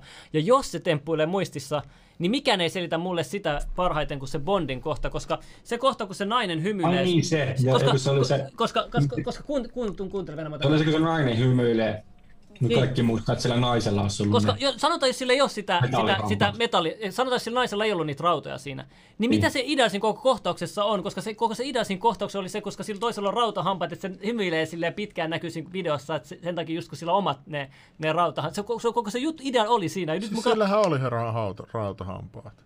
ei, sä muistat väärin. siis sillä oli ne sellaiset... Siis sillä naisella. Niin. Niin, mutta ei siinä Bondin leffassa ei ollut. No ei. Joo, joo. Se no on, en joo, No kato, me tutkin, kato. Nyt kato. joo. Siis toi, totahan mä meinaan, tossa toi, toi, tossa on, toi on niinku mun mielestä ehkä se hulluin Mandela-efekti, mikä todistaa mulle ainakin Mandela-efekti jollain tavalla. Niin, no, Vaikka niin on kaikki nämä muutkin, muutkin jutut, mutta niin kuin, tämä on se mun mielestä vaikuttavin juttu. Ja sen takia siis Cernin siinä, siinä yhdessä videossa siinä näkyy se Bondin lappu. Mm. Mun pakko kyllä etsiä se Cernin video kanssa näytille jengille, että ne tajuu, mistä tässä on kyse. CERN Mutta CERNin avausrituaali, niin se oli hyvin mystinen kanssa, se Sveitsissä. Joo, niin oli. Nehän tanssi siinä ja sitten sit ne taustalla, kaikki kiinnitti huomiota niihin taustoihin, mitä siellä tapahtuu. Se oli, se, Ei, se, se oli happy biisi, tiedätkö? No, CERN oli niin tehnyt mä muistin tota... vaan väärin. Niin, sä muistit väärin, sehän se, tai sitten sun muisti on muokattu, tai sitten dimensiot on vaihtunut. Niissä folio. Ei, tää lukee, että suomalainen mainos, missä oli samanlainen kohtaus, julkaistiin samana vuonna, kun sitä leffaa näytettiin. Hmm. Mutta sitten täällä sanotaan, että ihmiset eivät ole muista, että ne olisi nähnyt mitään tällaista mainosta. Niin. Kun siitä voi tehdä omat johtopäätökset. Mutta kato, tässä on tämä kuva, mä näytän sen tästä kamerasta. Tässä on CERNin, tämä on ihan viralliset, CERNin viralliset videot otettu, missä tämä joku CERNin tiedemies on tässä, tässä hetken aikaa tässä videossa. Näytä silloin tämä Kato, Ei eh, kirjoita, kirjoita CERN Bond Googlen kuvahaku. Mä löydän sitä videon nyt, mutta kirjoita tuohon siitä on otettu se screenshot siitä kohdasta. Mene tuohon kuvahakuun. Tossa toi, toi just tää. Joo, näytä se silleen, että jengi näkee, tai vai, laita se tohon noin. Pistä sille ihan isoksi, jengi näkee, se kunnolla. Ei, se ei löydy noin. Ei, ei, ei, ei. Joo, tossa, tossa, tossa. tossa. Näet sä? Tossa näkyy tota Bond 1 ja sitten siinä on vielä toinen kyltti Mandela. Ja tää on CERNin video. Miksi ne on laittanut tällaisen ennen just Mandela-efektiä tällaisen, että Bond 1, Mandela. Ja jengi on yrittänyt koodata tätä videoa, ne on analysoinut, että onko nämä vihjannut jotain niin näistä asioista, että et, et mitä, mitä ne oikeasti tekee siellä ja muuta. Tosi, Mitä helkkaria? tosi mielenkiintoista kamaa. Mm, onhan toi. Mutta ehkä, ehkä sitten jengi voisi tehdä itse sit lisää taustatyötä tämän, näiden asioiden tiimoilla. No kunhan trollailee vaan. Niin, no hyvä trolli ennen, ennen Mandela-efektiä tehnyt on. Mut, mut tota, siirrytään asiasta toiseen. Mä haluan vielä tietää tässä kotimaan asiasta yhden asian. Kun sä oot laittanut sun blogiin, että CIA ja SDP on jonkinlainen suhde ollut vuonna 1989 lähtien. Mikä tää juttu on? Eikö 1949? Joo, sorry, 1949. On saanut CIltä rahaa. Se löytyy verkkouutisestakin tämmönen juttu. Ai verkko... SDP CIAn rahahanoilla vuodesta 1949 Heti- heti lähtien. Se oli ihan verkkouutis tämä juttu. Onko se vieläkin käynnissä?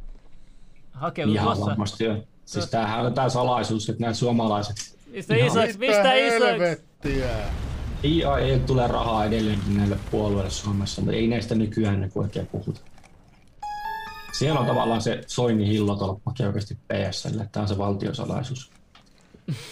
No mutta miksi, miksi siniset ei sit vasta- pärjännyt yhtään, vaikka Soinin hillo, hillotolppa No ei messiin? varmaan, mutta kato, siis tämä on se salaisuus, että sitten jos sitä rahaa tulee CIAlta, niin sitten mennään niiden pillien mukaan. Et Pistätte Suomen NATOon, sit kun setä Samuelit käskee, sitten rahaa sitä vastaan. Onkohan Marin CIA? Siis mitä helvettiä, tuohan tarkoittaa, että ei meillä ole mitään valtaa, ihan sama ketä me Siis äänestää. demokratia on kaapattu tässä maassa jo ajat sitten. Siis sitähän ei, hyvin harvathan on tätä niin uskaltanut tutkia, jos nähnyt tätä asiaa, että täällä on kaikki maa, vaalit on manipuloitu käytännössä. Noin Mitä? vaalitulokset on kusetettu ja Sen takia, kun SDP voitti mukaan just se just. niin, se oli aika... ihan semmoinen tunne, että viime vaaleissa, kun se Demaret voitti, niin se oli ihan niin se ja junalema. Se oli tavallaan, tai mun päätelmän mukaan se oli kysymys siitä, että haluttiin vaan niin kuin harhautuksen vuoksi tuommoinen demarihallinto sitten siellä käytännössä. Ja luotiin taas ihmisille semmoinen kuva, että täällä niin kuin eri puolue ottaa sitten kontrollia. Mulla tulee mieleen tuosta demokratia vielä yksi juttu asia, koska tuossa meidän viimeisessä lähetyksessä joku oli kommentoinut mahdollista sekin, että Tieto Oyjin ääntenlaskentakumppanin Skytlin serverit takavarikoitiin Frankfurtista ja vaalit piti siksi siirtää. Vaalihuijauskoneisto pitää parsia No uudelleen joo, mutta kuntoon ja se hyvä vie teoria. Hyvin mahdollista. Ja se olisi Niin, hyvä, no että se olisi takavarikoitu, koska siis se on nimenomaan nämä Suomen vaalit. Mä Niin. voin heittää ihan nyt faktatietona, että yksi Facebook-kaveri, joka asuu Porissa, semmoinen 50 mies, oli ihan vi- alle viikko sitten käynyt tutkimassa viime vaalituloksia, mutta kun ne on vielä siellä niin kuin vaalilaskennassa, kun on ne tarkastuslaskennat. Se oli kertonut, että kun nimenomaan perussuomalaisten ääniä oli kadonnut ihan aivan hurmikket. Sitten totesi, että se virkamies, joka sitten vielä vähätteli sitä asiaa siellä Porissa, niin totesi Facebook-seinällään, että oli niin suutuspäissä, että olisi tehnyt mieli melkein pahoinpidellä se äijä, mutta kuitenkin piti malttinsa sen Oho, tilanteessa. mä syytän sitten tota noin, jos mä en pääse läpi. Eli kyllä ne vaalit on siis, ne on manipuloitu. Mä tiedän tänne, että esimerkiksi Hirvisaari, kun ei päässyt läpi toisella kerralla, niin se vaan niin järjestettiin. Se kato, puhu liikaa. Ja nyt tämä Turtiainenkin selkeästi, se on selkeä esimerkki tästä kanssa, että ei saa olla kansan puolella. No mitä mieltä sä olit- kansan puolella, niin sä oot niinku, Soinihan aina pelotteli niitä, että sä oot poliittinen ruumi sitten, eli et pääse enää jatkoon. Miten sitten tämä Mot Haamuääni-dokumentti, oliko se suuntaa antava, oliko se lähellä totuutta? Mitä mieltä sä olit siitä Mun dokumentista? mielestä se oli vähän semmoinen niin kuin vähättelevä. Siis kyllähän se silloin 2007, niin se oli ihan yhtä räikeitä vaalivilppiä. Jenkkien suurlähetystähän kävi salasta kirjavaihtoa kokoomuksen kanssa 2006. ja lupasi niille vaalivoiton. Ja tämäkin löytyy verkko-uutisista, se Wikileaks vuoti tämän Siis tiedon mitä joku Mitä- lupaa vaan meidän... Etis- Etis 2011 kokoomus on voittanut CIAn äänillä. että Tämä on tämmöistä lottoarvontaa Mitä Suomen me- vaali. Mi- miten se pitää kirjoittaa, että se löytyy se verkko-uutisemme? Se on ihan, että USA suurlähetystö, Wikileaks ja sitten kokoomus ja NATO, niin sillä löytyy. Kokoomus on mafia, no ei oo. Se on Vaalit on, tää on ihan lottoa ollut joka kerta. Kuntavaalit on ollut lottoa, Suomen eduskuntavaalit on ollut lottoa. Suurennassa vähän vielä. Kato, tuossa lukee Wikileaks, Yhdysvaltojen lähetystö paimentanut suomalaispolitiikkoja NATOon. Siis ne lupasi niille vaalivoiton vielä, sekin vuodettiin yhdessä. Niin nehän puhu jotain, että, että Pekka Haavisto tiesi jo etukäteen, että hänestä tulee ministeri, ennen kuin vaalit oli edes ohi. Jotain Se on tällaistakin puhutaan. arvonta ollut. Että ei se demokratian kanssa ei ole mitään tekemistä tässä asiassa. Että se on jännä, että tällä vaan niin kyykistytään kansana sitten.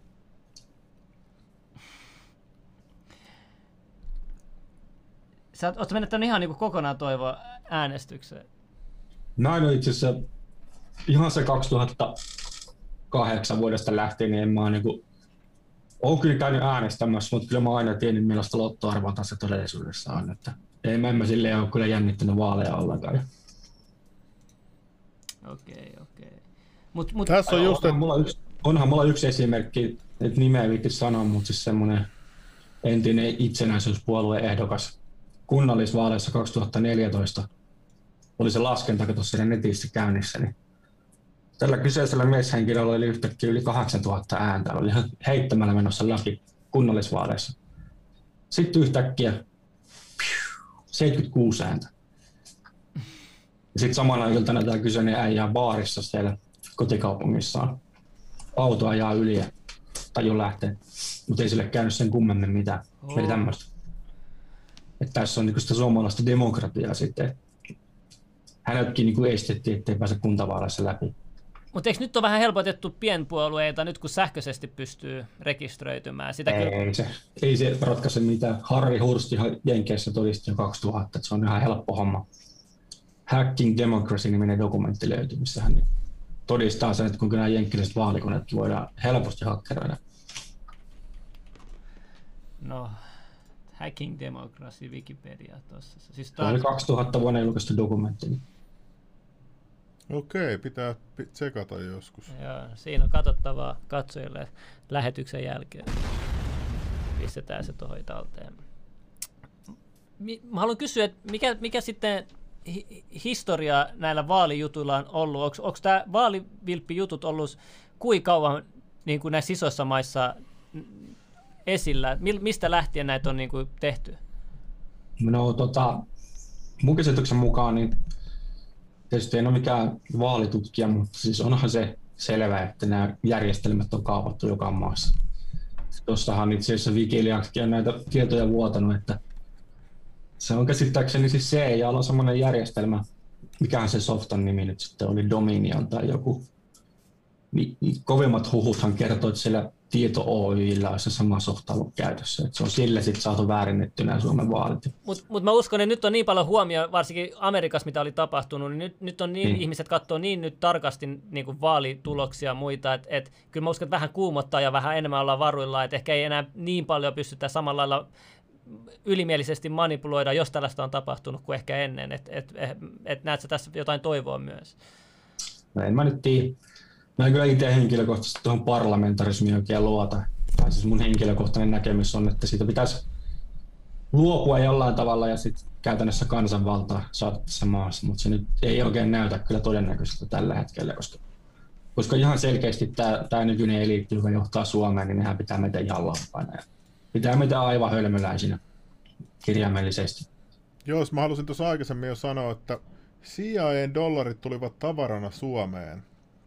CIAn dollarit ja muutkin SDPn saamat valuut, valuutat voitiin niin sanotusti hyvän tekeväisyyskaupalla keplottelemalla kasvattaa arvoltaan moninkertaisiksi.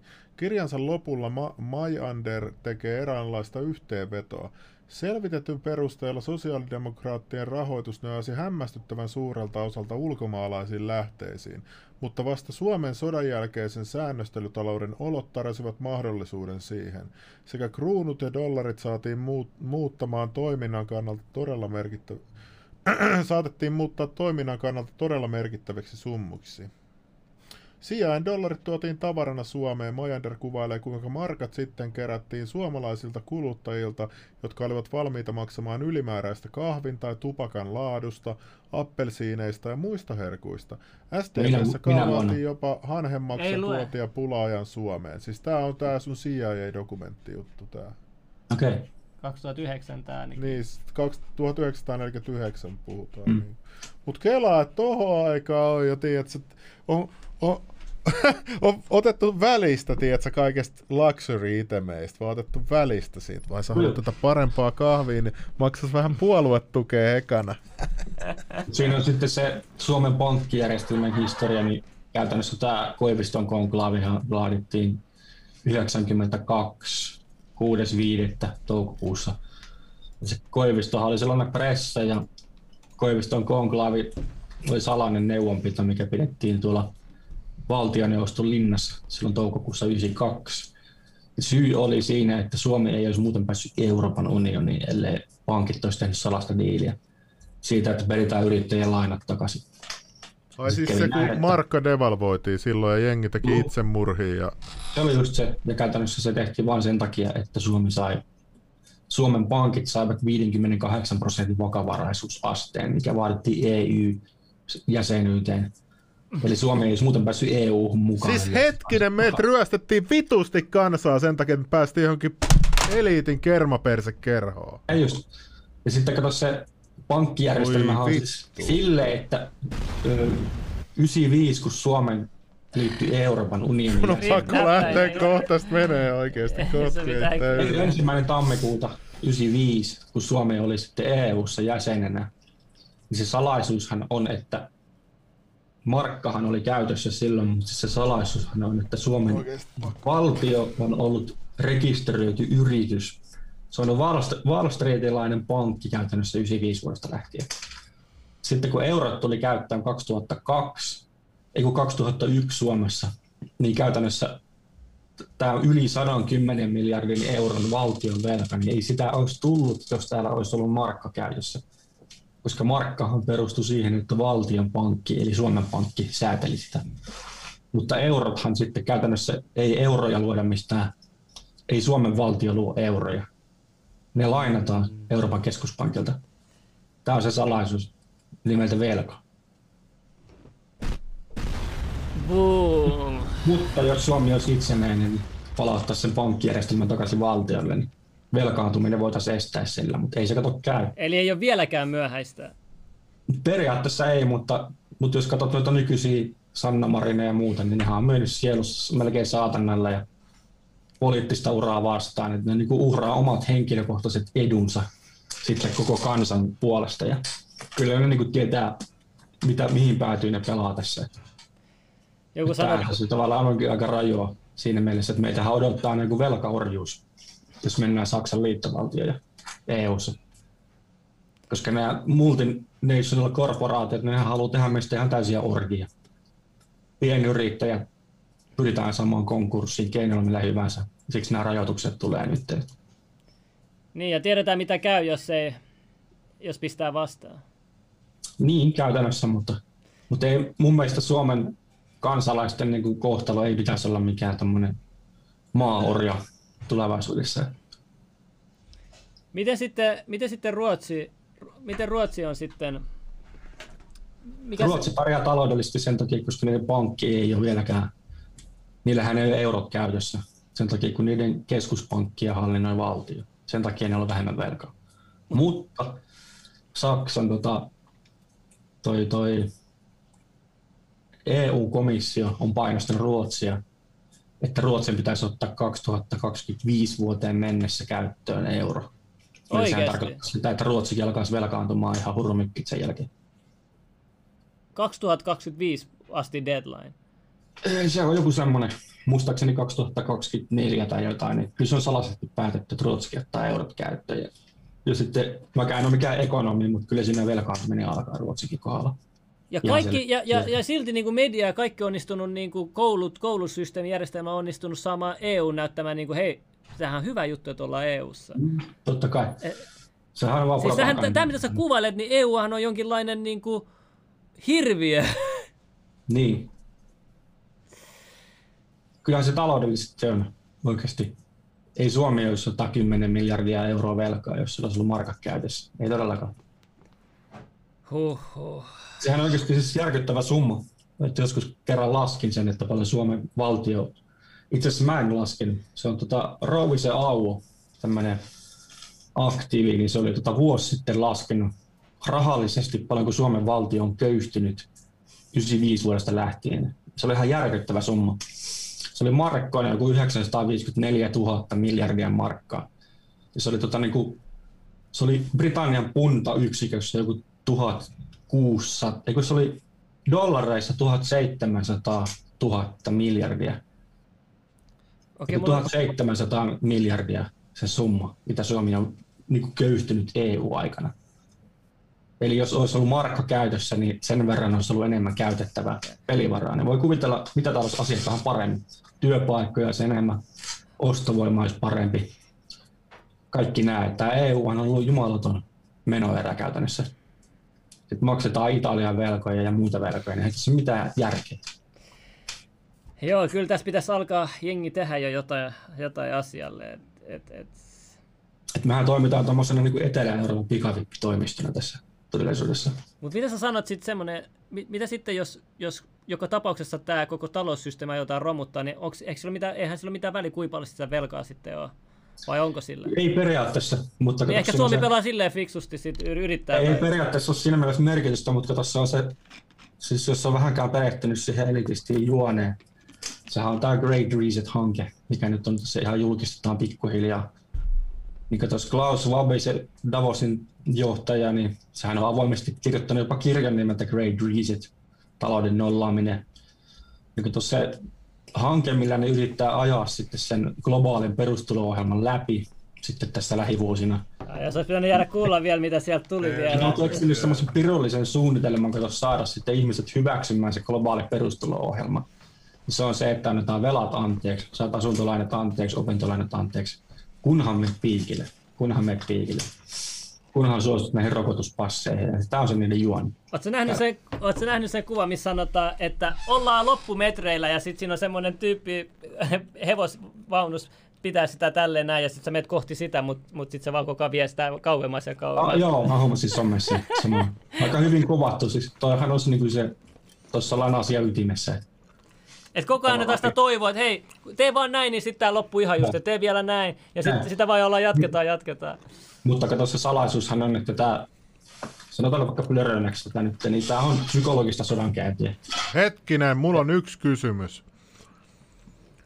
Jos, miksi Israelissa, jos Israel ja, ja nämä väittää aina, että Rothschildit ja nämä tällaiset suvut on jotain paholaisia, miksi Israelissa niin kuin kaikille sitä annetaan? Kaikille on melkein jo annettu se piikki. Sitä mä itse ihmettänyt. Jos se on mukaan niin vaarallinen Tota- tai joku suunnitelma. No tuota, katos toisen maailmansodan aikanakin, siellä kyllä niin kuin Israelikin laittoi toisen maailmansodan aikana sinne tota, keskitysleireille tiettyjä väestönosia. Siis eihän Israeli ollut silloin vielä olemassa. Ei ollut silloin, mutta tarkoitan, nyt ette puhu Israelista, vaan puhun siis näistä, no, niille alkavasta sanasta. Joo. Jos niissä on erilaisia heimoja. Ai sitten jos katsoo, jos katsoo tota, niin sitä, esimerkiksi Israelissa asuvia juutalaisia, niin nämä sefardit on semmoisia, mitä laitettiin eniten keskitysleirille.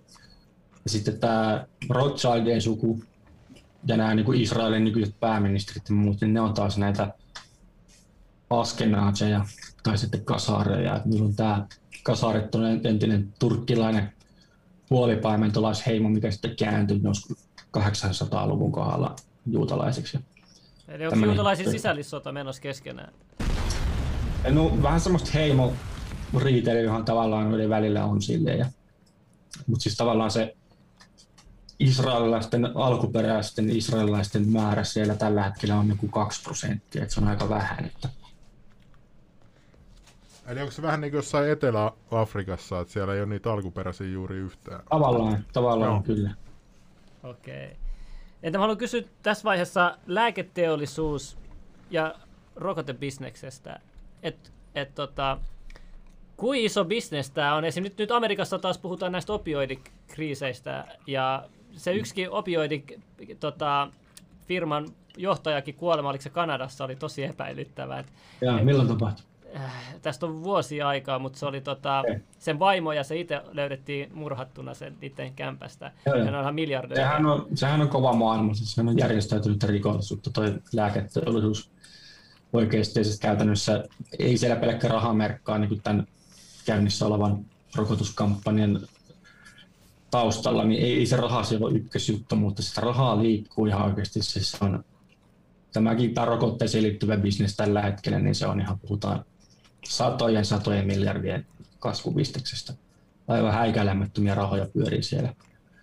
Sitten kun siinä on niin vaikutusvaltaisia koneistoja, niin ne ostaa poliitikot, ne ostaa pääministeri, ne ostaa kaikki presidentit. Ja itse asiassa No mitä helvet, missä Parhainen kaikki... ja pressahan sanoi itse asiassa tuossa viime keväänä, että IMF valuuttarahasto tarjosi sille 940 miljoonaa dollaria lahjuksia.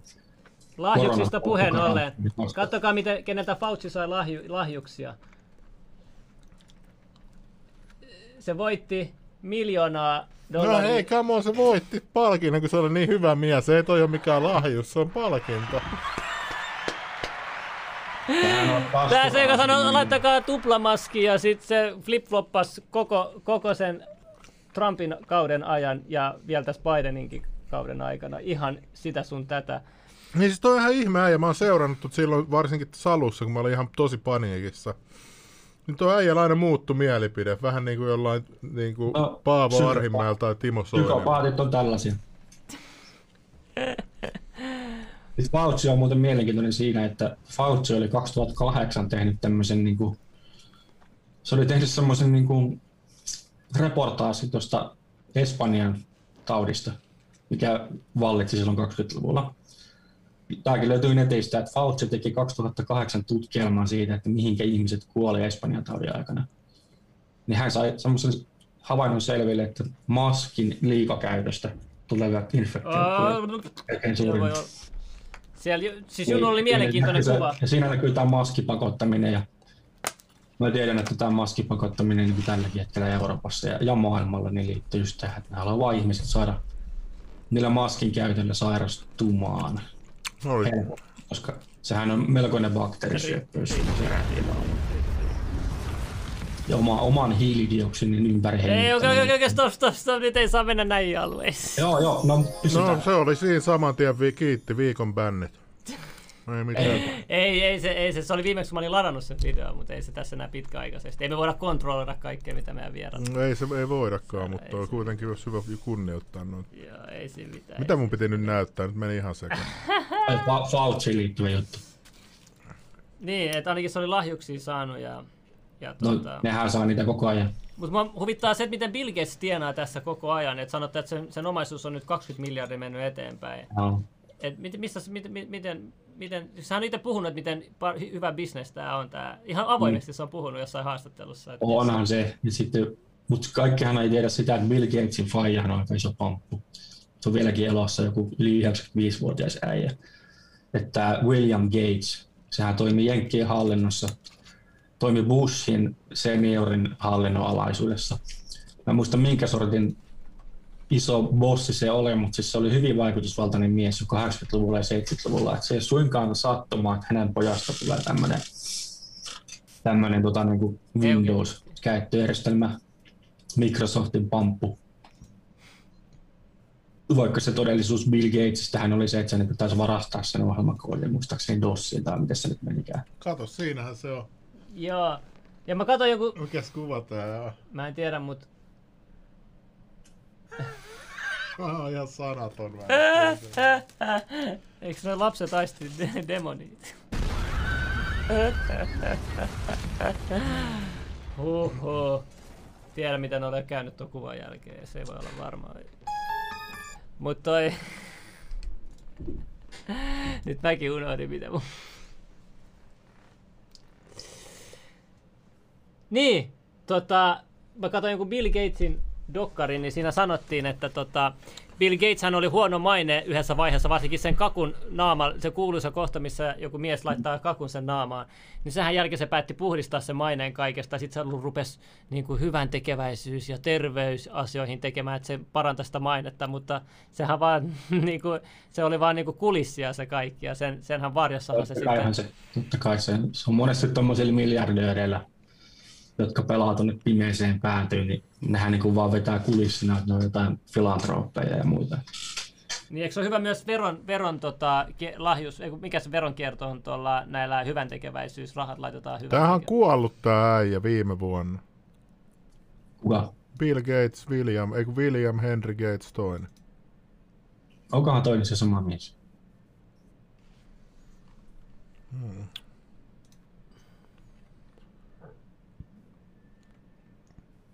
No kyllä on. Ah, okei. Okay. joo, väärä, väärä, väärä. Se piti laittaa tää. Viime vuonna se... kuollut, joo.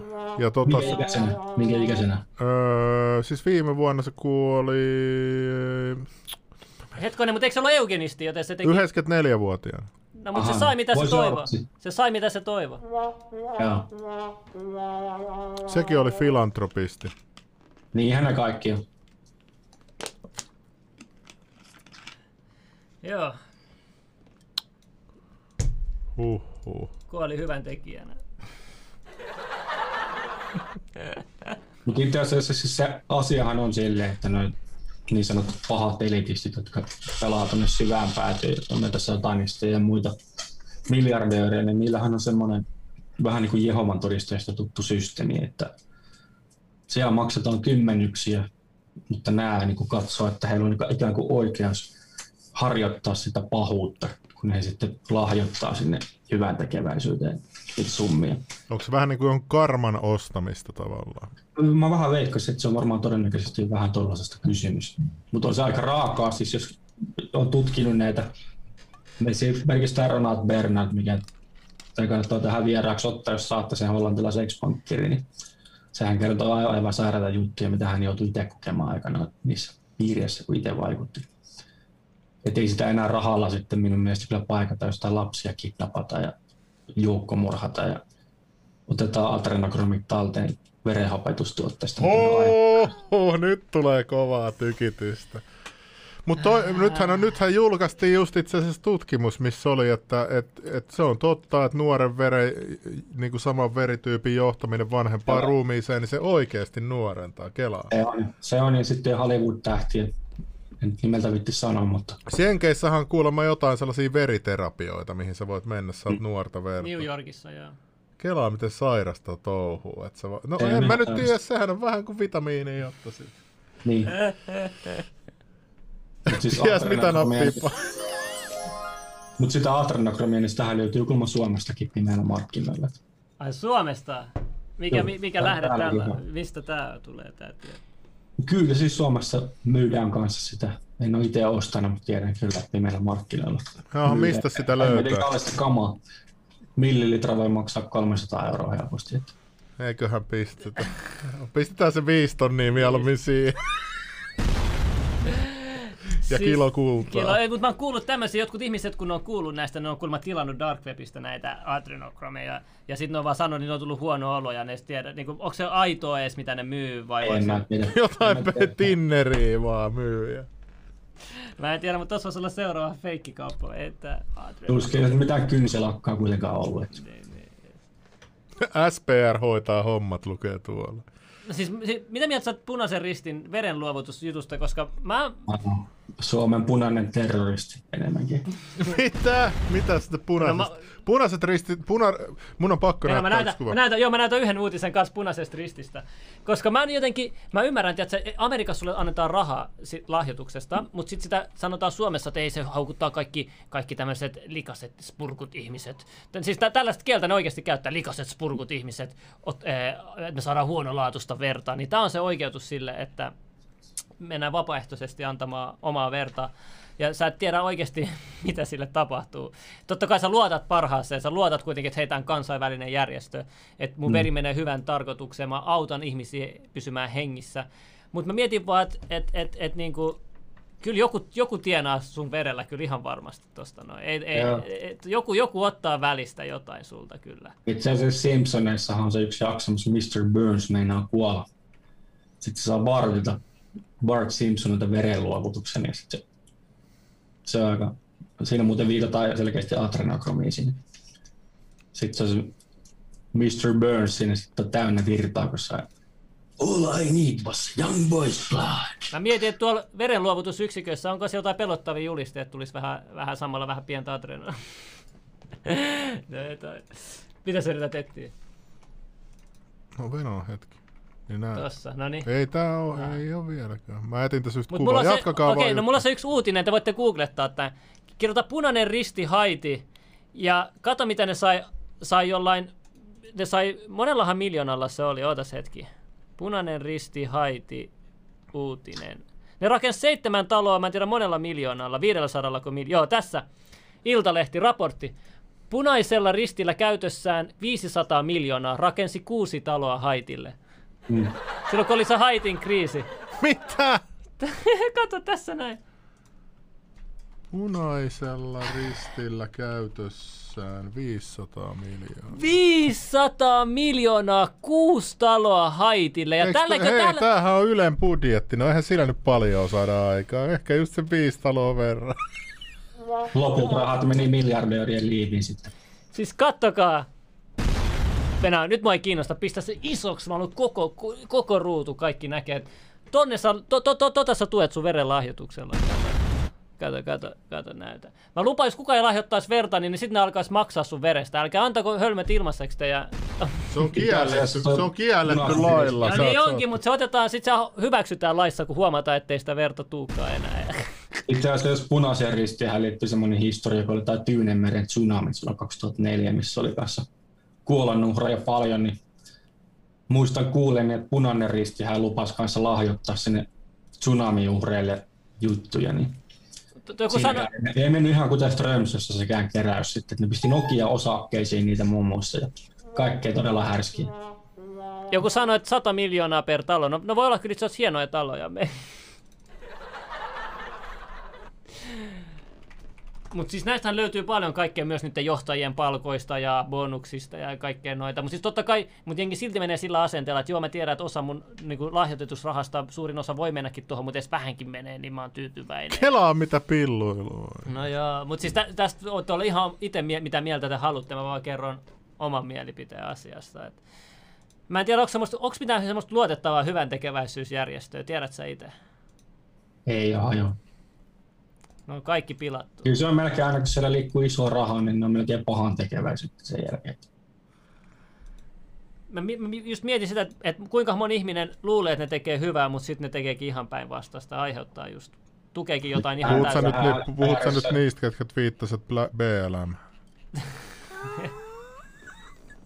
Ai niin joo, mihin, eikö se mennyt tota demareille se, se, se tota, demokraatille Jenkeissä? Joo, joku jo- osa niistä Niitä- rahoista. Joo, osa niistä rahoista.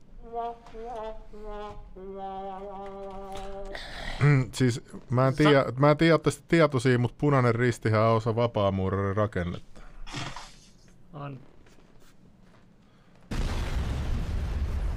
Yrität Mä, etsiä mä, jotain. näen, joo, mä näytän, mulla on, mulla on evidenssit, mä näytän ihan just. Mut mikä toi on tuossa joku The Red Cross? Joo, joo, mä Okei, näytän. okei, okei. Junnu, Junnu, on- Junnu on nyt tuomassa pöytään jotain, jotain mielenkiintoista. Odottakaa, odottakaa. Katsotaan mitä sieltä tulee. Puhuttiin nyt niistä, niin otetaan Nyt, tosta sitten. nyt ennen laitan paljon päähän. Muistakaa, Ootte sitten kuullut mun ja OG Lexon biisi Punainen risti, vitun nisti. Et sä kuullut sitä? En. Mitä sä oot kuullut mun ja OG Lexon? Mä oon kuullut vaan sen biisin, sen, sen missä te ammutte olla aseella. Me pöllyttiin tää biitti. No se on just se biisi, Aa, siinä- no siinä mä mä sen sanoin. sit, joo, no en mä nyt muista ul- ulkoa. No niin, eiköhän sen... Onks tää pöllitty tää biitti? Okei, ota pois. Herra niin. Metso lahjoitti 5,50, kiitos. Milloin Turtiainen lauteille, katsotaan. No, No niin, niin, nyt ei Junnu tässä. löysi sen. Tässä on tota... Katos mikä tossa on. Mä en Aha. tiedä näkeekö Vehkola sitä, mutta... Kato mikä on Order of Knight of Malta alapuolella. Kyllä mä itse on nähnyt tuon saman logo. Mä tiedän kanssa, että se on niinku, siinä on hyvin paljon yhtäläisyyttä. Tää on York, tää on kolme nää muurariastetta. Joo. Tää on niinku se peruskoulu. Mut kato, ei näy kokonaan. Kato, tuo meidän se- ruutu on peitetty. Oho. Niin, se, No se. niin. Joo, ihan hetki. Laita Ja siirrä. Haitihan on muun muassa yksi paikka, missä kanssa nämä eräät elitistit sieltä paljon lapsia. Ja Joo, eikö se Hillary Clintonin jä- järjestö toiminut siellä Niin, tässä on nyt kuitenkin. Tää, sitten ne, jotka kävi niitä tutkimassa, niin sille yhdelle naisellekin oli vähän kalpate siellä. Mitä sille yhdelle naiselle kävi? Mä en muista, oliko se nyt toimittaja tai joku, joka liittyi siihen. Lähti tutkimaan sitä, niin taisi kadota. Tai... Mitä? Kyllä siinä kaikkea tämmöisiä riippuvia juttuja. Niin, sä näet niinku täällä puolella on York Rite, niin sit tuolla on just ylimmät asteet on Knight Templari. Näitä on kuulemma Roomas paljon, mä kysyin, mulla on siellä Oo. niitä niit Vatikaanisukulaisia. Niitä on, sitten tämä Illuminatin historia, niin kyllähän siellä kaikki vievät Roomaa edelleen. mut Sit sit on jos tää, sieltä lähtee tutkimaan, niin se vie aina sinne Vatikaaniin asti käytännössä, kun ne jäljet johtaa Italiaa edelleenkin, jos näitä lähtee tutkimaan oikein. Kyllä. Joku sanoi, että Paul Walker kuoli Haitin takia ja löysi lapsikaupan. Voi olla. Voi Siis olla. eikö jotkut ollut julkaisemassa jotain dokumentteja? Tesla, Tesla tota, räjähti tai mitä siinä kävi? Se oli se näyttelijä, se Hollywood näyttelijä. Koska se epäilyttävä juttu siinä oli, että autot harvoin räjähtää. Jopa mediat oli ihmetellyt sitä, että miten se oli räjähtänyt. Se oli niin, että tai räjähti, mutta siis sillä oli Tesla. Kallis Tesla, mikä sitten törmäsi jonnekin ja se syttyi palaamaan. Et se oli todennäköisesti fiksattu se sen auto, luultavasti. Aa, okei. Mielenkiintoista. Sitten oli myös yksi tämmönen, tämmönen, tämmönen Hollywood-näyttelijä, mikä oli entinen lapsitähti. Mikäs hänen nimi nyt oli, niin se Ei, täällä on tota, kopteri, onko tästä gangsta? jäi oman autonsa alle siellä losissa. Mennään täällä kuuluu kopteri ääni. Kopteri ääni. Ei olisi pitänyt näyttää supon johtajan kuvaa. No niin, mä käyn kattoo pihalla. Lennetäänkö nyt? Drone-isku, no! Itse asiassa tuossahan muuten netistä pystyisi katsoa tämmönen osoite kuin Radarbox. Ai pystyy katsoa. Kato mikä siellä pörrää. Radarbox on tämän saitin nimi. Niin Näkyykö siellä Unmarket kopteritkin? Öö, kyllä tässä näkyy tämmönen kopteri. Blocket lukee tässä ja se on tällä hetkellä niin kuin, Joku sanoi, että Porsche se oli. Ootteko te varmoin, veli? Kun Ää. kuulostanut kyllä Porschelta. Oon Tuolla on lumimyräkkä. Mikä helvetin Porsche tässä lumimyräkässä on? tässä näkyy, että tuossa lentää niin kuin Leinelän kohdalla. Tuossa niin kuin menossa Kulamäkeä kohti helikopteri, missä lukee Blocket, eli se on blokattu. No niin, kato. Teemu, Teemu asiantuntija, sillä on valmiina kaikki tuossa. Tämä on itse asiassa hyvä saitti toi radarbox.com. Siellä näkee näitä ihan jopa rajavartiolaitoksen helikopterilentoja näkee täällä. Toi on kätevä kyllä. Pitikin muuten kertoa, tää oli muuten mielenkiintoinen. Suihkari, joo, Teemu just, kato, se kattoo tuolta Radalfari. Kerro, kerro, kerro Junnulle, mitä sä just Mitä teet ei tuolla kuulu suihkarit ja kaikki tuolla ulkona? Ei, mutta siis helikopteri lentää tuossa lähellä Kulamäkeä. Tulee kohta Kulamäen kohdalla. Tai siis tää saitti, on radarbox.com. Radarbox piste, mutta tuolla kuulu suihkari ääntäkin. Aina totta kai suihkarit lentää normaalisti. No ei nyt Helsingissä normaalisti joka päivä, mitä helkkaria. Kuuluu vaan hullu kopteri ja sit... Mutta armeijallahan on nyt harjoitus käynnissä tässä tota seuraavat viikot. No joo. Tää on mitä, tää on kopteri on blokattu, kato. Ei, blocket lukee siinä. Eli sitten tuo tunnukset on taas sellainen, että sinne niinku ei Miksi tuossa lukee blockade? Onko se tulossa oikein slimmille? ne katsoo, että mä terroin. Serial number blocked, model blocked. Onko Se kuulosti niin- kyllä isolta kopterilta. Se, kelaa, että se kuuluu tänne asti, tuolta asti. Kohta sieltä tulee tyyppi niin kuin Arto Lauresta, se on näin. Mutta se on muuten tota, niinku lähtenyt Helsinki-Vantaalta, että No miten se voi, eihän se tuolta asti voi kuulua tänne. Joku kopteri tossa lentää, täällä ei näy mitään. Onko tästä joku super secret supokopteri? Niin, jos toi on blokeet ja tätä ei näy mikä tuossa. Niin. Mitä helvettiä. Mä käyn vielä kuuntelemaan. Käy kattoo. Vielä pitää vielä tupla varmistaa tää meidinkin. Veli, mä, jään, mä jään eli tänne yöksi. Mä jään tänne studioon yöksi. Se vaan ko- yrittää kuumatella meitä. Veli, me ei tehty mitään. Mä näytin vaan teidän johtajan kuva. Mä sanoin, mä just kehuin. Mä sanoin, että mun mielestä on chillimpi kuin ne aikaisemmat johtajat. Mitä hittoa mä oon tehnyt nyt? Mä, Mut mä muistan 2013, niin mullahan kävi tämmönen ihan tota sellaisen työpaikka, niin yläpuolella niin tunniksi tuli pyörimään tämmönen sinisen värinen helikopteri. Ja sitten kun mä menin kuvaamaan sitä ulos, niin se tuli sinne puiden latvoihin.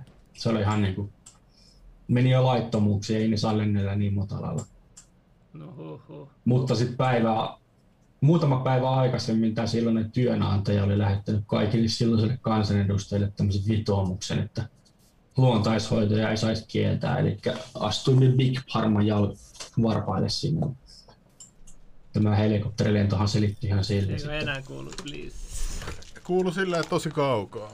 Okei, se lähti ohi onneksi. Selvillä vesillä ollaan.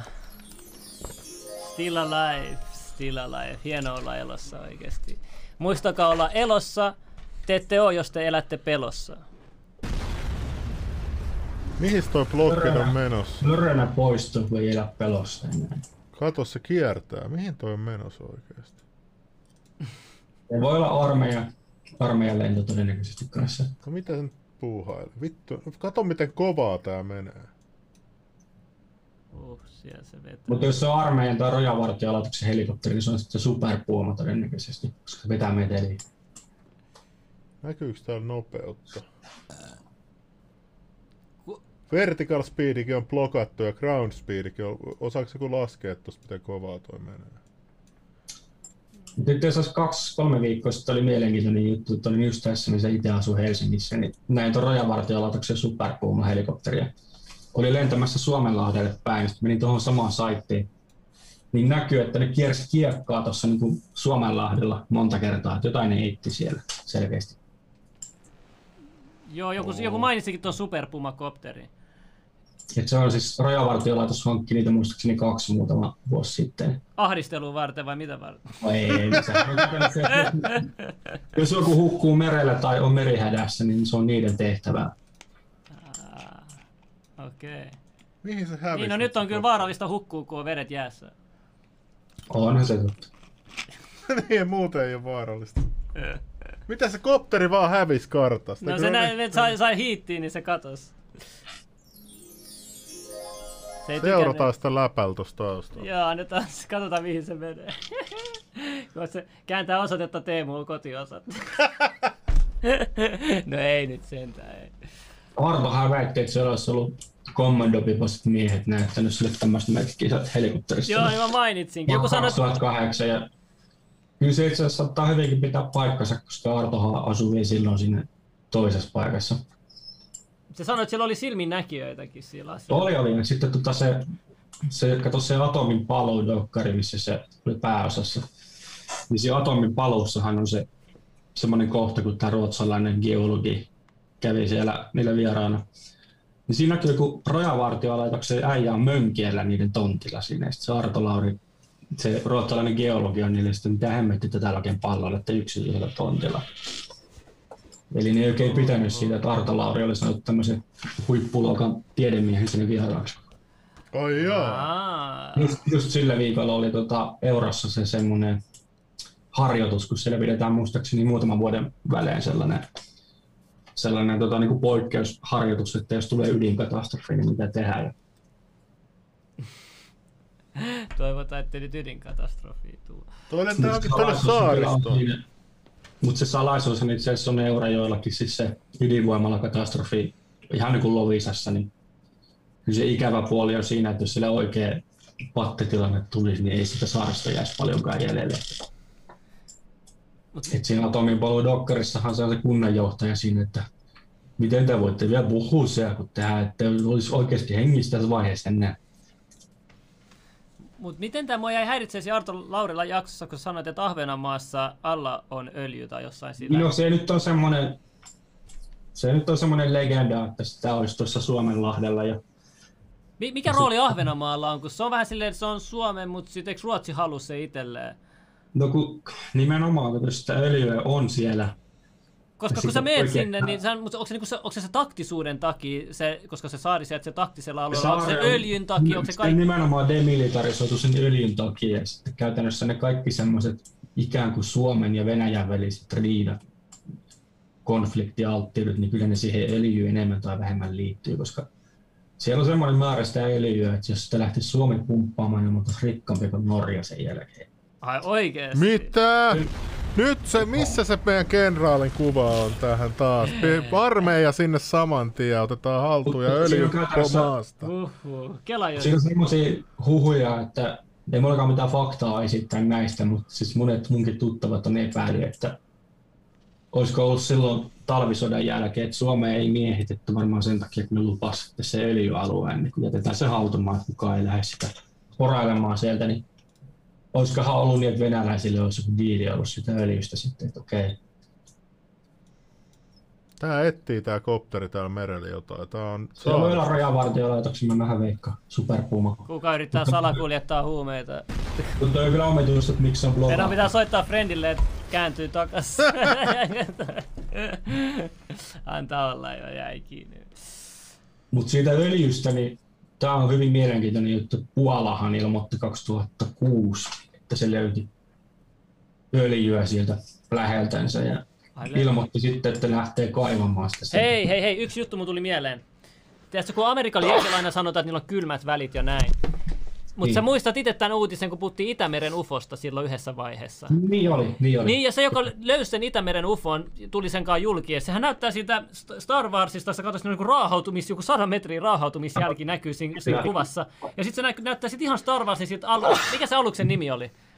Millennium Falcon. Joo. Se muoto oli samanlainen. Joo, ja sitten sieltä tuli Israelin tutkijallekin, la- la- lähetettiin jotain Israelin labraankin jotain Joo. juttuja siitä, ja siis se oli geologisesti tosi outo, ja siellä mm. alueella tapahtui mystisiä juttuja. Ja sitten sen jälkeen, kun ne mainitsi sen, mainitsi sen löydön uutisissa, niin sen jälkeen, kun ne meni uudestaan, niin näki, että siellä, on, siellä alueella on Venäjän ja Amerikan yhteinen sotaharjoitus meneillään.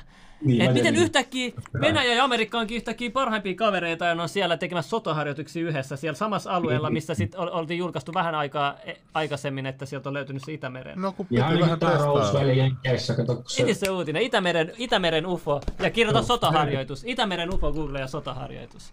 Mutta se on ihan sama juttu kuin se Jenkeissä tapahtui Rooseveltissa se UFO-onnettomuus 47, niin kyllä sinne rysähti Tossa, alus. toi, kato, meidän pistää, pistää isoksi, pistää meidän, meidän tilalle se, tai sille, tossa Itämeren UFO metsästäjä huolestui sotaharjoituksia. Sukellusry, äh, ruotsalainen sukellusryhmä on päässyt kunnolla työn touhuun Itämerellä. Sitten tuolla lukee, että äh, ensimmäisenä päivinä surkea sää kuitenkin vaikeutti työtä. Maanantaina retkikunta ilmoitti, että tutkimuksessa on vihdoin päästy kunnolla vauhtiin. Sitten nyt tulee se, tota, yhtiö on pitänyt visusti salassa mysteerisylinterin löytöpaikan. Silti retkikunnan jäsenissä on Aspergin mukaan herännyt huoli, että joku on ehtinyt paikalle ennen heitä. Löytöpaikka sijaitsee kansainvälisillä vesillä, joten kuka tahansa voi tutkia pohjaa.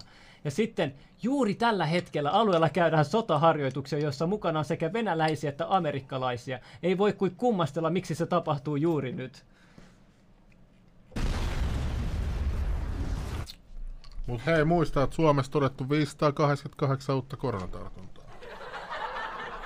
Miksi niitä pitää mainita, jos ne on oirettomia suurimmalla osalla? Mutta mut, mä oon sitä mieltä näistä salaliitosta, että jos meidän pitää väitellä siitä, onko täällä pandemia vai ei, Mm. niin ehkä se kertoo jo jotain. No mitenkäs se sika-influenssa homma oli silloin aikana, niin kyllä minun mielestä täällä ei mitään levinnyt silloin. Joku sanoi... Niin. Sanna Marinhan itse sanoi noin Kelaa. Niin. Kelaa mikä meininki, että se on itse Se ei sanonut. ollut silloin raharia, se ei ollut raharikas pääministeri vielä silloin, nyt se on. Mutta toihan on ihan naurettavaa, että sä vaan jonkun rahan ahneuksissa siellä kiimassa vaan. Mä en usko, että ei se voi olla pelkkä. Ei kukaan Ei voi, voi, ei voi olla, ei siinä ole mitään järkeä. Rahaa on kuitenkin vaan rahaa. Pakko olla joku muu. Kyllä joku olisi tässä vaiheessa maksanut miljoonat, jos se heitetty ulos sieltä. Ja me, tässä jos on ollut rahaa, niin me pilaamasta meidän asioita. Ota tästä. Ja... En mä usko, että siinä on jotain muuta kyllä. Niin, olisi kyllä Sanna Marinille voinut antaa miljoona. Niin. Eiköhän joku olisi voinut tarjota, jos on rahasta kyse. Arto Laurihan sanoi, että sen entinen pomo silloin aikana tarjosi, että vaikenetko miljoonasta. No Artohan ei vaikennut. Kuka se oli? Sano yhteystiedot, mä, mä menen tekemään sen kanssa. Kyllä mulle miljoona kelpaa. Tää voi Mut tulla mun klooni vaikka tilalle. Ei, Slimille ei ole myytävänä, veli. Kyllä te tiedätte. Okei, okei, kaksi miljardia. Mutta ekosyy olisi, että mä voisin tehdä paljon hyvää sillä aikaa. Sitten mä rakennan itselleni kunnon mansionin, kaikki, tiedätkö, huorat ja kokainit valmiina, rivissä. No, nämä on mun vaan fantasia. Mutta joo. Mutta on mielenkiintoista kyllä siis, siis Venäjä ja Amerikka tekee yhdessä sotaharjoituksia Itämerellä samaan aikaan kuin jotain. Kyllä niitä ufot kiinnosta. Se on aina, jos on ne kirsähtää alus, niin se on niin armeija on paikalla siinä. Mut mulla jäi niinku, mä en, mä, en, mä en saanut päätöstä tälle asialle. Mä en nyt tiedä, mitä sille loppujen lopuksi tapahtui sille jutulle. Sitä tutki vielä jotain niin. israelilaiset tutkijatkin ja sitkin oli uutisartikkeleita.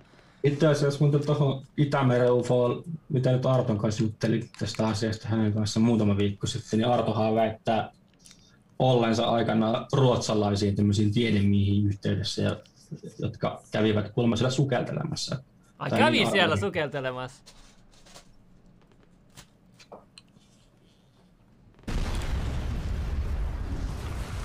Okei, okay. mä haluan tietää sulta. Slim Millille oma temppeli. Joo, natsa.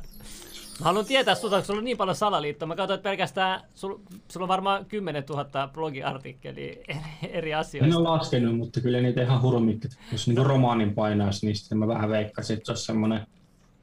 Kyllä se varmaan semmoinen lattiasta joku Ihan tämmönen. Olisi se aika. Vähän semmonen, että kuinka ymmärtää naisia opas yksi. Hei, joku on laittanut helikopterin opus. Tossa. Opas miehille, kuinka ymmärrät naisia. Kokoinen kirja. No, mä... Sun pitää joskus tehdä noista kaikista sille, että se säilyy, koska ne on nyt tällä hetkellä vain digitaalisesti. Tollain kopteri se on. Se on ihan totta muuten. Se Jos kannattaa. Se, se, on, se on kuitenkin aika arvokas. Siis tosi arvokas. Ei, Suomen niinku- historialle varsinkin. Mieti sitten tulevaisuudessa, jengi pystyy nähdä. Että työ ei mene hukkaan, tiedätkö, silleen niin kuin tulevaisuudessa. Joo. Mutta se on kyllä jännä homma, mutta niin kuin just tämä, että periaatteessa mäkin olen niin kuin viimeiset seitsemän vuotta yrittänyt saada kirjaliiliä. Olisi ihan niin jopa oma elämänkerrallinen teos, niin ei vaan jännästi näitä kustantamoja ei kiinnosta.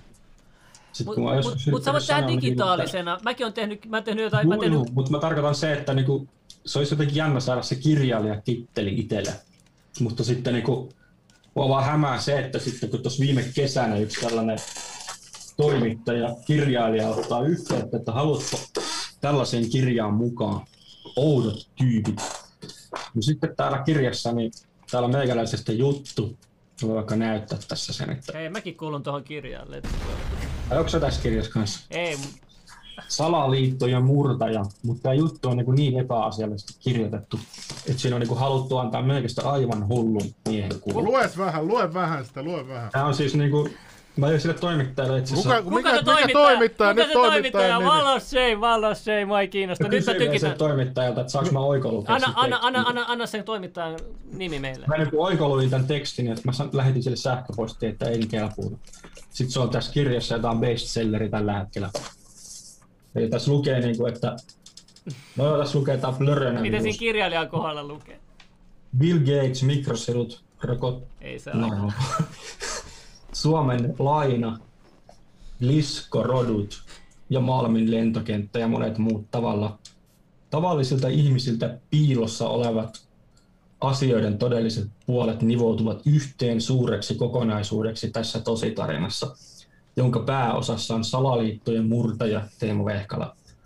Ja sitten olen hyvin tarkka siitä, että hänestä ei käytetä tässä sanaa salaliittoteoreetikko, jonka leiman on moni hänelle antanut. Eli tämä on nyt semmoista hyvin tarkoituksenmukaista tekstiä tämä kyseinen juttu. Ja se kyseinen toimittaja, ihan niinku, kyllä mä niinku haistoin sen asenteen siinä, että hän halusi Mikä sen nimi oli? Oliko se tämä Jarno Alastalo? Joo, saman tyyppi. Okei, okay, laita, laita nyt isolla se kuva. Jarno, ai ai ai, tuhma poika. Kaljupää, tuu tänne.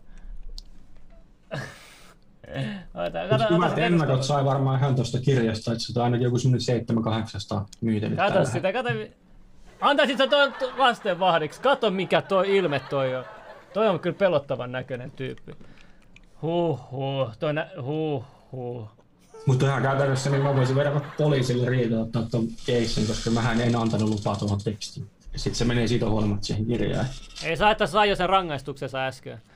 Mitä? Me annettiin sille rangaistus. No joo, niin se. Joo, ei se, se... Mutta on tämmöistä, että nimi on oikein. Me nolattiin se kaikkien 1500 ihmisen edessä ja, ja kohta 10 kaikki, kaikki julkisuus on julkisuutta, mutta niin se on siitä huolimatta. Mediahan on myös semmoinen, joka haluaa meikäläiset myös esittää huonossa valossa. Mustahan oli tämän kirjan myötä niin verkkouutiset, kokoomuslainen verkkolehtihän maalitti meikäläisen sitten sen jälkeen, että minä olen kirjan oudoin tyyppiä.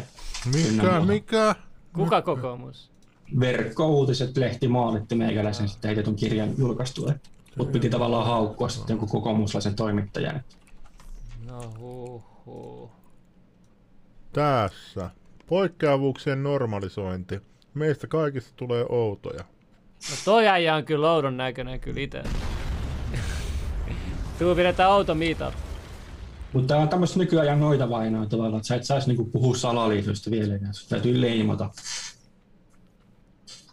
Sulle halutaan tämmöisen tämmöinen Kuuntele mitä tässä lukee, kuuntele mitä tässä lukee. Teemu Vehkala on yksi tunnetuimpia suomalaisen salaliittoteorioiden e- esittelijöitä. Hänen kahdeksan sivua käsittelevä esittely sisältää enemmän herkullisia ja uskomattomia väitteitä kuin sata tutkijaa kykenisi tuhannen sivun voimin tieteellisesti todistamaan vääräksi. Vehkala ei itse kerro väitteillensä tukevia perusteita, mutta hänen tarinoitaan on lystikästä lukea, jollei vain ota niitä liian perusteellisella haudan vakavuudella. Valtamedia on Vehkalan mukaan julistanut hänet toisin ajattelijaksi, joka on suunnitelmallisesti lakaistu piiloon. Hänen mukaansa 1990-luvun lama oli häikäilemättömästi suunniteltu ja jonka avulla Suomi vietiin EUn jäseneksi. No mutta toihan on niinku periaatteessa, että se niinku vähän... Eihän kävi. Mm. niin, et, et. No mi- mikä kota, kuka tämän on kirjoittanut tämän Ja haluaa niinku väittää, että tämä olisi niinku vaan joku hullun keksimä juttu. Markku Jokipi on kirjoittanut tämän jutun. Katsotaan miltä. Katsotaan kuka se on. Ai se on kokoomuslainen. Tuo on kokoomuslainen verkkolehti, tuo verkkouutiset. Kat, onko se tää äijä? Ei kai voi olla. Onko se tää ukko? Tämähän on Var- täältä Androidilta. no kun ei voi olla varma, niin ei me voida laittaa. Oikein meitä kyllä ennen kyllä kiinnostanut. Ei löydy koko ukko. Onko joku keksitty äijä? Pistetty, että vaan, että, että joo, meillä on tällä Taitaa olla. Taitaa olla tän, tänne ukkeli oma kirjoittama juttu. No joo, no itse salaliittoa juttuja tuolla. joo, eiköhän jatketa tätä Slanderia myöhemmin lisää. Ah, mikä sun minun piti kysyä sulta, kun sä oot tehnyt just näitä yli tuhat artikkelia, varmaan 10 000 artikkelia salaliitossa. Mikä on ollut sun silmään pistävin salaliitto tai silmään pistävin asia, minkä sä oot niin kuin jäänyt vieläkin sun mieleen? Niin kuin mullakin. Ei silmään pistävät paljon niitä on käytännössä. Kun mulla on esimerkiksi tuo Itämeren UFO on yksi niistä. Hmm. Sekin on itse asiassa semmoinen, että mä vasta itse kirjoitin siitä vasta ihan muutama Okei, mulla on yksi kysymys. Entä tämä Tunguskan räjähdys? Se on niin mystinen Ja. juttu. Ai mikä? Tunguskan räjähdys. Mikä? Tunguskan Venäjässä. Mä en. Räjähti se meteoriitti, kaatu metsään. Ei se nyt meteoriitti ollut. No olihan. En mä oon sitä edes tutkinut. Hyvä kun sanoit, niin täytyy, täytyy ottaa selville. Siellä kaatu metsään jotain ihan saakelisti metikköä. Mutta Minä ei kuollut yli yksikään tapahtui? tyyppi. Se oli ihan sairaan iso alue keskellä ilmaa. Sitten Minä on, vuonna on tapahtunut? eikö ollut, Okei. 1908.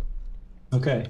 Tunguskan räjähdys oli 30. kesäkuuta 1908 Siperiassa Venäjällä nykyisen Ev- Evenkian alueella tapahtunut erittäin voimakas räjähdys, jonka aiheuttaja ei varmuudella tiedetä vieläkään. No niin. räjähdys kaatoi vältä- valtavat määrät metsää ja sytytti metsäpaloja. Se surmasi, ja kymmeniä, se surmasi kymmeniä poroja ja tappoi ainakin kaksi ihmistä. Todennäköisesti sen aiheutti asteroidin tai komeetan räjähtäminen maan ilmakehässä. mä voin No sanoa, niin, että kun tiedä. tota lähtee tutkimaan, niin tuut löytää varmaan mielenkiintoisia. No mikä se sitten oli? En mä tiedä, mä sanon vaan, me ei kat- tutki se. Mä, mä katsoin vaan yhden, yhden dokkarin, venäläisen dokkarin, missä joku, joku tiedemies oli päätynyt omiin johtopäätöksiin asiasta. Hmm. Se oli vaan mielenkiintoinen, mä en tiedä. Täytyy perehtyä. Joo, joo. No mutta se siitä Tunguskan räjähdyksestä, mitäs, mitäs muita? Siis ma, eikö Malinenhän nyt on vetäytymässä tuosta julkisuudesta? Sehän silloin vissi joskus halusi tulla tänne, mutta sitten kun meillä oli se vähän sellainen altercation, niin sitten sit se ei ikinä tulla, sit kun mä oon pyytänyt sitä sen jälkeen, niin se ei vastannut. So- mit, se, se, se, on huvittavaa, että se tuli tuonne chattiin silloin jotain hölisee, että en mä tarkoittanut sitä sellaista, kun se ei silloinkaan vastannut mulle mitään mun tekstiviestiin ja näihin, tiedätkö, näihin juttuihin. Mä lähetin tekstiviestin kuitenkin. Sori, Ja sitten se tuli chattiin jotain. helpotuksessa hetken aikaa. Joo, joo, joo, käy, joo. Niin. Sitten se tuli chattiin jotain, että en mä tarkoittanut jotain, mutta sitten sen jälkeen, kun se ei ottanut yhteyttä, niin se ei taaskaan vastannut. Eli se on niin kuin jatkaa tavallaan sitä. Niin ei se on ihan turha nyt antaa olla, jos hän on nyt mennyt, se on menossa johonkin Poupolon podcastiin, niin menkö. Eikö se, on menossa vissiin, se... on menossa vissiin kaksi-kolme minuuttia, se, mä en muista mikä sen nimi oli. No mut kuitenkin, jos, jos, Mut se, siis jos mu- se tykkää noista boomer-meiningeistä, niin menee sitten sinne. Me, on meidän oma meininki täältä. On. Ehkä se, Meillä on, meillä on trendaava meininki täällä. Gang shit. Siitä on jotenkin mun mielestä ihmeellistä, miten me ollaan trendaavissa. Sitten kaikki jotkut Meillä on kaksi videoa trendaavista. Let's go gang. Ei, ei maistu YouTube etusivu, ei, ei voi mitään. Ei, mutta tota, kusinos. No niin, Kossa tulosta Me ollaan, toisen mietin, niin me, me, me näytän vaan kenraali, mä oon silleen, että sä oot pillukenraali ja sit mä vaan flexaan täällä ja, ja Mihin toi tee? Mitä se sanoi? se, se sanoo, että se käy kusella, se tulee takaisin. No, Mut sillä on kyllä hienoja, tota, käy, käy, käy WC-ssä.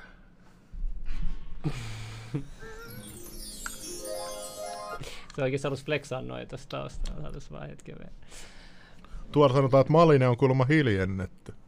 Siis Malinahan oli Twitterissä, jossa oli suunnitellut Grand Master Planin, että, että joo, että mä tein tällaisen analyysin ja me tehtiin mun asiantuntijatiimin kanssa. Mä tiedän, se on fiksu tyyppi, mutta mä sanoin, että se Anna, me tehtiin tällainen, että HS nappaa tämän, tämän tähän näin ja tämän tähän näin ja näin, näin. Mä en tiedä, voi olla. Mutta tota, saa nähdä, että et mihin se nyt siis, saiko nyt vissiin jotain vielä pitää viimeiset puheet ja sitten kadotaan hetkeksi aikaa pois. Mä en tiedä niinku, mä en tiedä, onko tää niinku kui, kui niinku tosissaan, tai siis kuin paljon tässä on per... Mä en tiedä yhtään, mä itsekin seuraan mielenkiinnolla, mä en tiedä yhtään, yhtään että mitä se, mitä se yrittää plääniä niin kuin meidän puolesta, mutta katsotaan, mielenkiinnolla seuraa. Noin, no niin, tervetuloa takaisin. No mitä Supo sanoo? Mitä ohjeet tuli? Onko se on iltavuorossa? Kuka se? Joo. Nyt se Blocked Copteri on menossa Venäjälle. Oho. Ei Oho. kai se sinne ne. Nyt on avattava. Nyt on. Nyt on, nyt on fact-checkattava tää. Tapahtuuko se, tapahtuuko se livenä joku Miten se voi vaan mennä täältä, täältä yhtäkkiä se on Venäjällä? Katsotaan. Se kun tää avaa ton pedofiilin näköisen. Hei, nyt, nyt muuten tuli mieleen. Joo, Oletteko te kuullut sitä, kun Copterline oli siis se lafka, mikä lensi niitä helikoptereita Virosta ja Helsingistä. joo, joo. Nämä mainosti sitä, oliko se 40 Se on minuuttia? hyvin mystinen juttu, että siis miten se putos alas ja sitten ne ihmiset, jotka oli siinä, siis Virossahan on Tallinnan lähellä se Naissaar, Naissaari, niin siellä oli silmänäkin, että kuuluu semmoinen räjähdyksen ääni ja sitten se helikopteri oli pudonnut sieltä ja ilmeisesti se perämoottori oli räjähtänyt siellä ilmassa tai jotain, sitten tuli alas ja kaikki kuoli kyydissä ja sitten oli, olikohan siellä 12 matkustajaa. Toi on kyllä aika seidi, että tollanen kopteri. Ja Ei kopterit yleensä. Ei ne yleensä, ja nimenomaan sit se, että se nostettiin sieltä vedestä ja julistettiin kanssa, että ei liity mitään rikosta. Mi, mi, mi, löytyykö uutista tästä? Wikipediassa on, jos katsotte kopterillinen, mutta se on vaan mielenkiintoista, että siellä kyydissä oli melkein Suomen silloinen tota, AY-liikejohto. Eli tämmöisiä isoja pamppuja oli siinä kyydissä. Oh, onks tässä nyt hit, hit, hitti laitettu? Nää, nä, Että niin kuin, mä en ole vieläkään itse, eihän mä mikään yksityisetsijä ole, mutta se on hyvin mielenkiintoista, että miten just sillä lennolla oli Suomen silloinen, tota, ei, ei AY-liikejohto, vaan siellä oli siis työturvallisuusjohtajat kyydissä. Joo, tässä lukee koneeseen nousee Matti Kopperi, 61-vuotias. Kopperi työskentelee työturvallisuuskeskuksen toimitusjohtajana, Joo. johon hän on siirtynyt... Siellä oli tämmöisiä pamppuja kyydissä, aika jännä, että se putosi just silloin. No, tää on vähän sama kuin ne, jotka va- vastusti silloin keskuspankin perustamista, ne mysteerisesti hu- hukku siellä Titanicilla. ja toi on muuten todistettavasti. Mutta meni konkurssiin ton jälkeen, että sillä meni niinku maine sille yhtiölle ja sitten ne, nehän riiteli niistä korvausrahoista kanssa sitten se Sikorskin kanssa, joka oli se helikopterivalmistaja, jenkkiläinen. Mahkun lähetykseen. Mahkuna. Ylehän teki dokkari tuosta Copterline keisistä ja siinähän selvisi sitten, että tämä, tämä, tämä tota, eräs tahohan sitten maksoi niitä omaisia ihan hiljattaisi miljoonan rahoilla vielä käytännössä. Mitä? Uhu, kopteri kääntyy takas Suomeen kuulemma nyt. Mutta kyllä se Copterline juttu, niin se on, se on hyvin hämärä juttu. Mä en itse usko siihen, että mikä onnettomuus oli. Mä, Se oli Mä en tiennyt edes tosta. Mulla oli mennyt kokonaan toi Oli ohi. 2005 tapahtui. Toi, on, toi mun pitää kyllä tutkia kyllä. Nyt mua alkoi kiinnostaa tosi paljon toi. Tai olihan sitten Suomessa 78, kun Rissalassa putosi se potkurikone, niin se Tässä kato, ketä kuoli Aa, turmassa. tässä. Kolme työturvallisuuskeskuksen johtohenkilöä, kaksi Sakin palveluksessa ollut henkilöä, AirPro Oyn johtaja, kaksi pilottia, kaksi virolaista muusikkoa, yh- yhdysvaltalaiset äiti ja tytär ja virolaisen suklaatehtaan johtajan vaimoja sisään. No niin, ne on halunnut jotain erikoissuklaata, niin on pistetty hittiin. Ei, ei helikopterit tolleen putale itsestään, että kyllä siinä jotain felunkia on silloin. Niin ja miten niistä kukaan mu- muka vaikka, löytyykö ne kaikki sieltä, sieltä äh, tota, kopterin kyydistä sitten? Kuulemma. Voiko näihin, näihin ruumiin tarkastaa? Te, tehtiinkö tämä Viron vai Suomen puolella? Suomen puolellahan varmaan tehtiin ruumiin tarkastukset. Näin, tuosta. Mutta se lähti Tallinnasta siis käytännössä. Se naissaarhan on sinne niin kuin noin 15 kilometrin päässä. Siinä naissaaren kohdalla se oli sitten tota menettänyt korkeutta ja oli kuulunut semmoinen räjähdysmäinen ääni. Yksi siinä. juttu, kun puhutaan Virosta. Sä, oot- nyt on tuossa Ylilaudallakin oli lanka tästä, joku oli kuvannut... Jengi valittaa mun tikkarisyömistä, mä lopetan. Joo, ne viime jaksossakin se, niin, niitä triggeröi, niitä, niillä alkaa, että sä, tulee haluja esiin.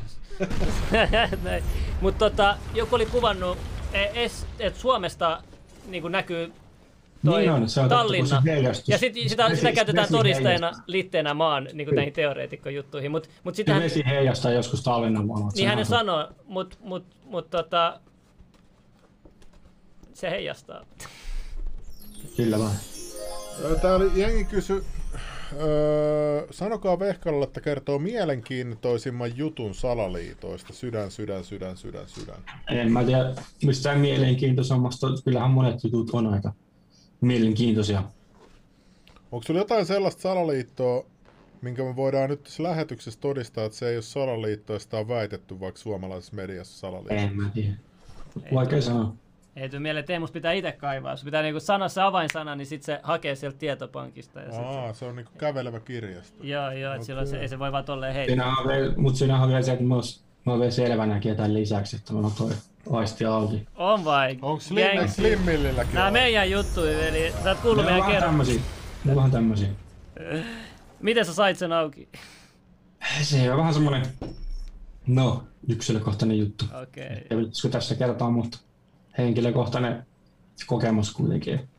Mites tota, kuka siis johtaa nyt Suomea? Et, et kuka on va- vastuussa tästä meiningistä? Ja kun me, Pankit johtaa Suomea ihan niin kuin aikaisemminkin käytännössä. Pankit on nostanut poliitikot, ne kiristää poliitikkoja, lahjoa niitä ja No mutta miten pankit voi kiristää? niin kuin hallita maata. Et Ei meillä niin kuin varsinaisesti semmoista Siis miten, valtiollista itsenäisyyttä tässä oikein ole. Että no missä Saksa helvetissä on meidän armeija? Eikö pitäisi sotavallan kaappaus ja v- valta kansalle, jos meitä No pankit hallitsee? 2014 Suomi teki Naton kanssa isäntämaan sopimuksen. Sehän oli tavallaan vallankaappaussopimus. Mitä? Se pitää sisällä. Et Naton isäntämaa sopimus solmittiin ensimmäinen syyskuuta 2014. Se siis käytännössä pitää sisällään sen, että jos syntyy sotilaallinen kriisi vaikka Venäjän kanssa, niin Jenkki-armeija voi tänne kaiken sotakalustonsa. Ja Suomi sitoutuu Tossa. toimimaan isäntämaana, niin kuin siinä sopimuksessa. Isäntämaana, huhhuh, tähänkö ollaan tultu? Se on vähän niin kuin operaatio Barbarossa toisen maailmansodan aikana, kun Natsi-Saksan armeija sitten halusi hyökätä Venäjälle, niin sitten solmittiin salainen diili.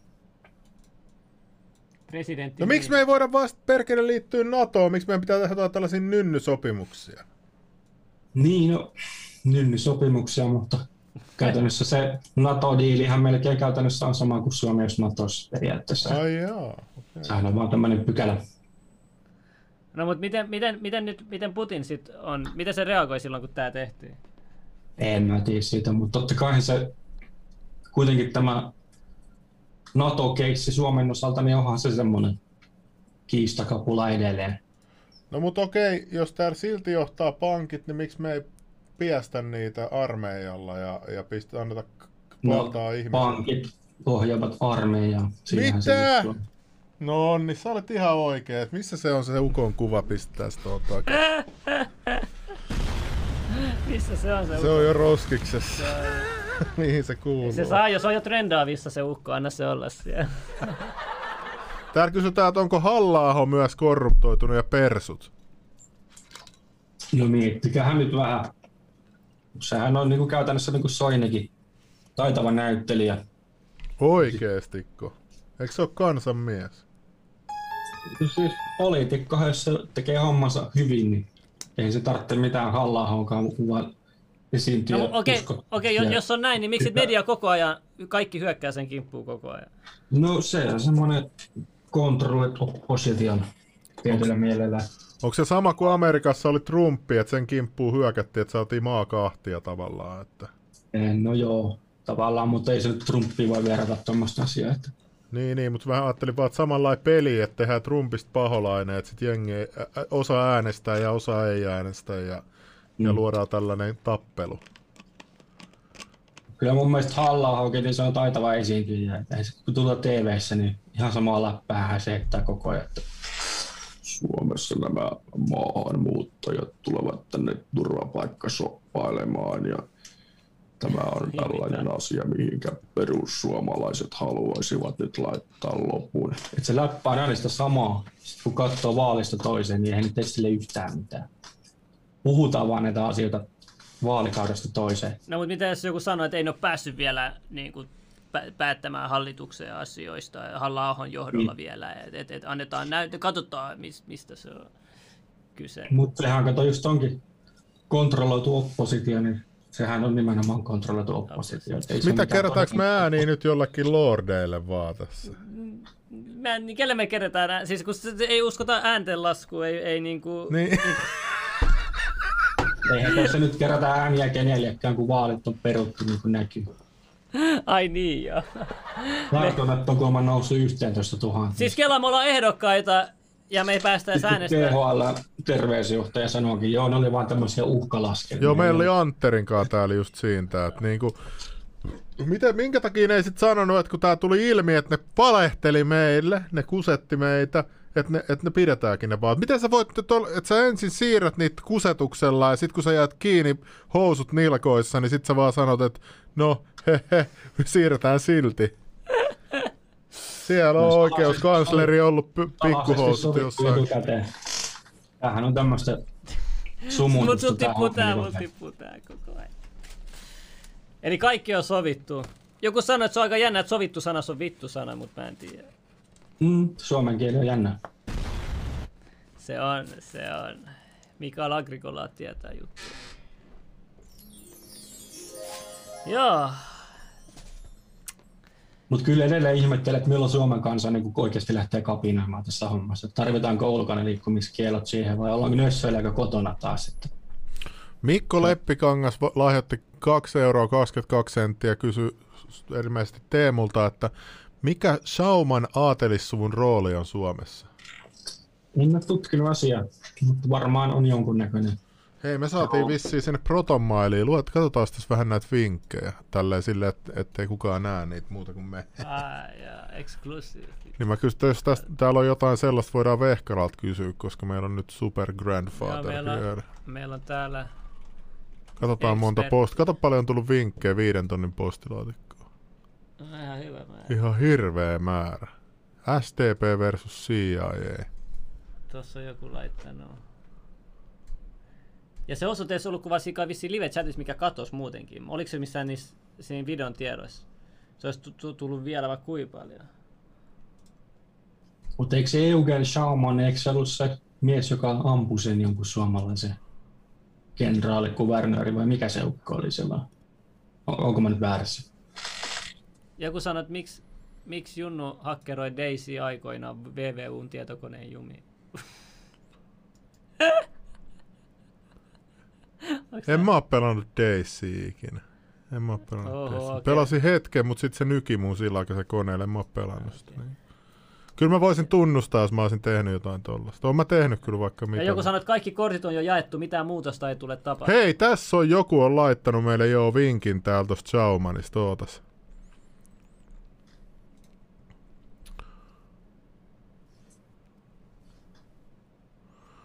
Os, Ossian Schaumanin isä oli Viktor Schauman, joka oli apteekkari ja teollisuusmies. Ossian veli Wilhelm Schauman oli Stregbergin tupakkatehtaan toimitusjohtaja ja johtokunnan puheenjohtaja. Tupakkatehtas oli tuohon aikoihin Pohjoismaiden suurin tupakan valmistaja. Hänen kuoltuaan Wilhelm testamenttasi omaisuutensa suluissa 2 miljoonaa markkaa Oy Wilhelm Schauman AB-nimisen osakeyhtiön hallintaan, joka toimii nykyään nimellä... Nyt kaikki tietää tämän nimen, kun mä sanon tämän. Antaa tulla. Nimellä UPM. Kyseinen tehdas on myyty 2012 ruotsalaiselle Billerud-yhtiölle. Ja sitten tässä on joku niiden logo. Katsotaan. Vitsi, täältä tää on tullut kovia viiheet, mutta ei mikään, mikä silleen johtaa johonkin suurmuftin jäljille. Toiva. Kato mikä logo. Hop. Onks nää jotain pizza... Ei mä tiedä, taiteellinen logohan se on. No mut se nyt on kolmio, se voi liittyä johonkin gnostiikkaakin ihan hyvin. Niin. Joo, ja sitten tämä sama mies kirjoitti ihan hirveän tällaisen jonkun ho- rotu tällaisen Yeah. Täällä on niin kovia juttuja. Paljon tekstiä ainakin. Mä en edes näe, sulla on niin pienellä noin tekstit. Otatteko puheluita, joku kysyy. Halutaanko me ottaa Teemu puheluita? Ai kui? No et haluatko puhua fani- tai katsojien kanssa? No onko siellä jotain soittajaa? Joo, pistetään numero tuohon ruutuun. Niin Sä Tää- viimeksi hyvin muuten ehit olla eka soittaja. Niin, mä- mä oli ihan uskomaton. Mä, kato, mä olin näin aikalinjoista, että ei ensin ensimmäisenä. Olin valppaana sen takia. Just hyvä.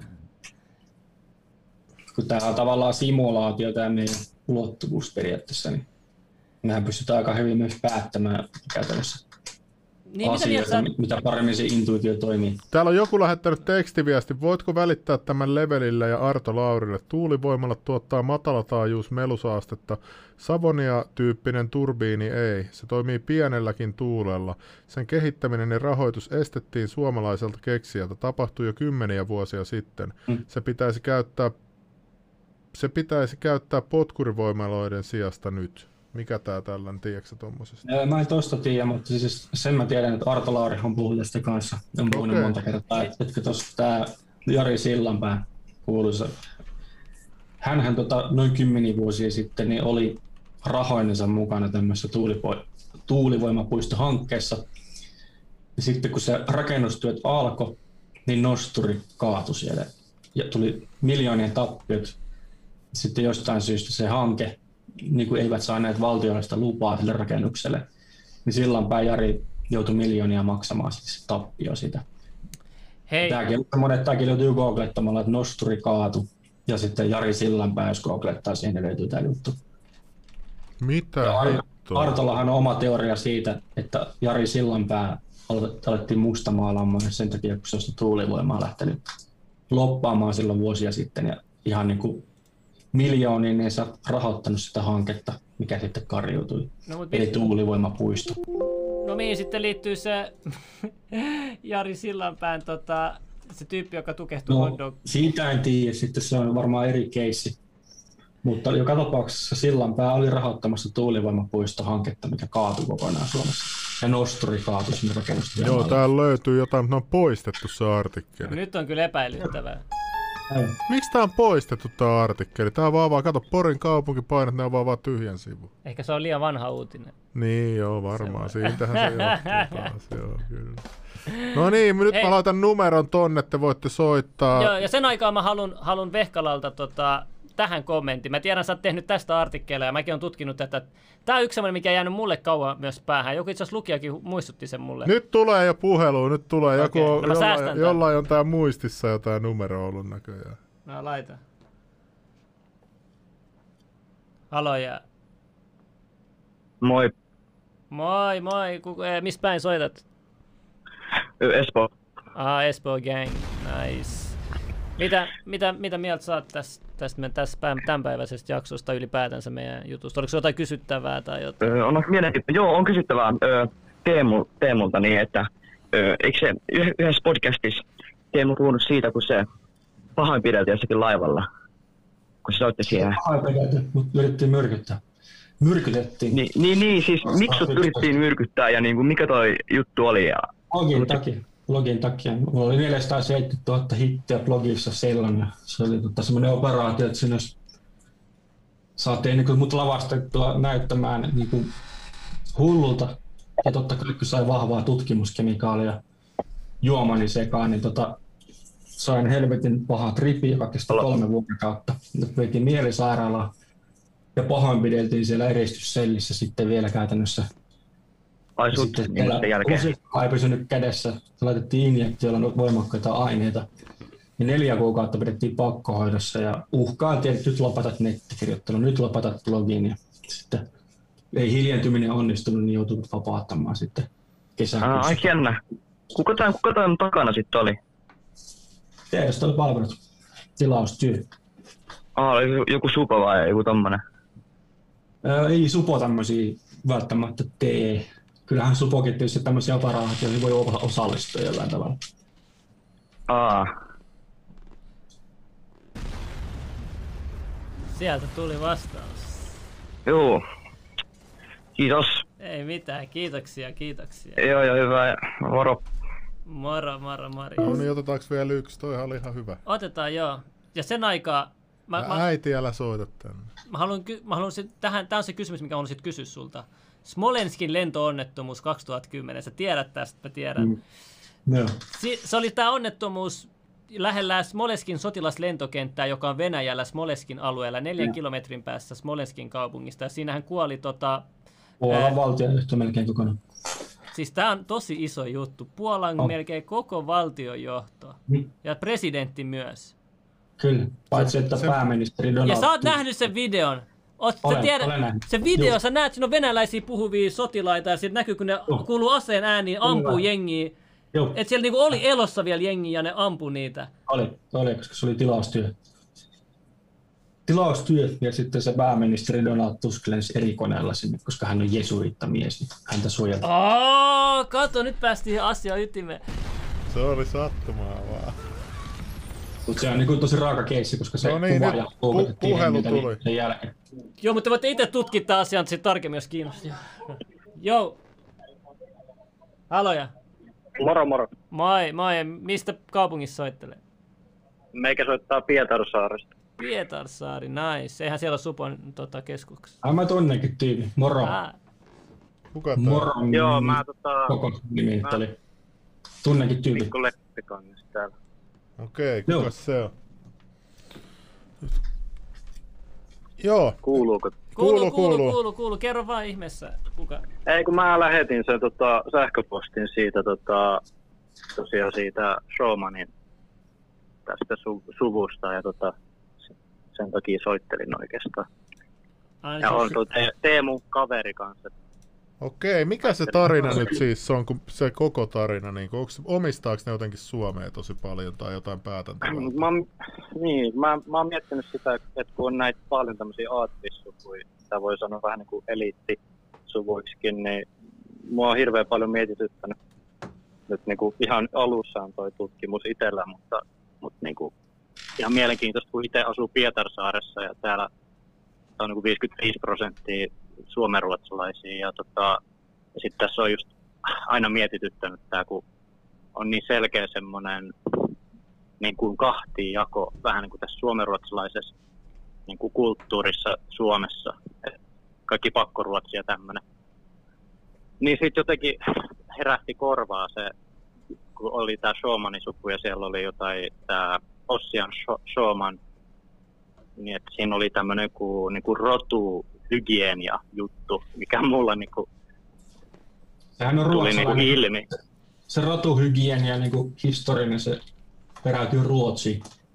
Siis ihan jos katsoo. Ruotsin rotuoppia niin kuin satoja vuosien takaa, niin ihan oikeasti niillä oli semmoinen näkemys, että suomalainen rotu on niin kuin semmoista alhaisempaa rotua ja ruotsalaiset on sitten niitä arjalaisia ja muita. Sitten Nyt alkaa niin rotusota.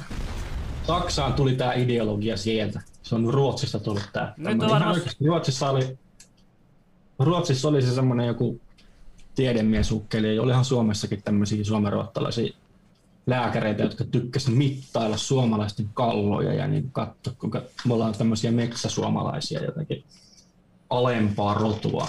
Eli se rotu oppii Ruotsista peräisin käytännössä. Jumalauta, nyt me ollaan voimakkaampi, niin käy vallottaa koko maa. No ei No vaan. Mä- Äijä innostui liikaa, ja testot nousi. Joo, Joo. mutta mä mietin, mietin just tota, että kun toi rotu on tavallaan rasismikortilla jotenkin niin hyvin demonisoitu, että ei niinku saa enää keskustella mistään. Ja sitten No siis varsinkin kaikki mukaanhan se- maahanmuutto. Mutta lain mukaanhan se menee vielä jännästi niin, että kaikkihan ei tätä tiedä, että Suomen ruotsalaisten niin kuin kritisointi, niin se menee vielä, sitäkin voidaan syyttää rasismista suomalaisia, että se on niin semmoinen, semmoinen, että Suomen ruotsalainen voisi loukkaantua siitä, että heitä arvostellaan käytännössä. Mut Ja mi- rasismikortin kanssa esiin siinä. Voiko se olla sieltä 30-luvulta asti kehitelty ja voiko nämä olla jotenkin On nämä se ja sitten- mukana? Tuohan on, tuohan on aika raakaa, koska siis tämäkin löytyy googlettamalla. 1600-luvulla on Suomessa ollut oikeuden pöytäkirja käräjäoikeudesta 1600 jotain. Ja muistan vieläkin elävästi tämän lauseen, että hän, joka ei halua oppia ruotsia, niin hänen talonkirjaottensa on mitätöitävä, hänen kotinsa on poltettava, ja hän on jokaisen ruotsalaisen edessä henkipatto.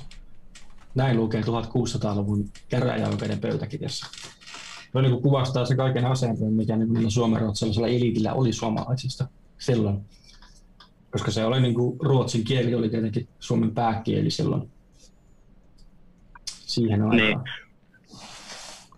Kun se on oikein vaikeat juttuja, mutta mä itse on tämmönen, tai mietin välillä, että kun mullakin on siis täällä, mä asun täällä niin kuin suomenruotsalaisessa Mm. kaupungissa ja mä tulin tänne niin, että mä en puhunut ruotsin kieltä, niin tavallaan mä oon luonut tosi ison niin kuin, ystä, niin kuin poru, kaveriporukan täällä ja mä tunnen paljon suomenruotsalaisia.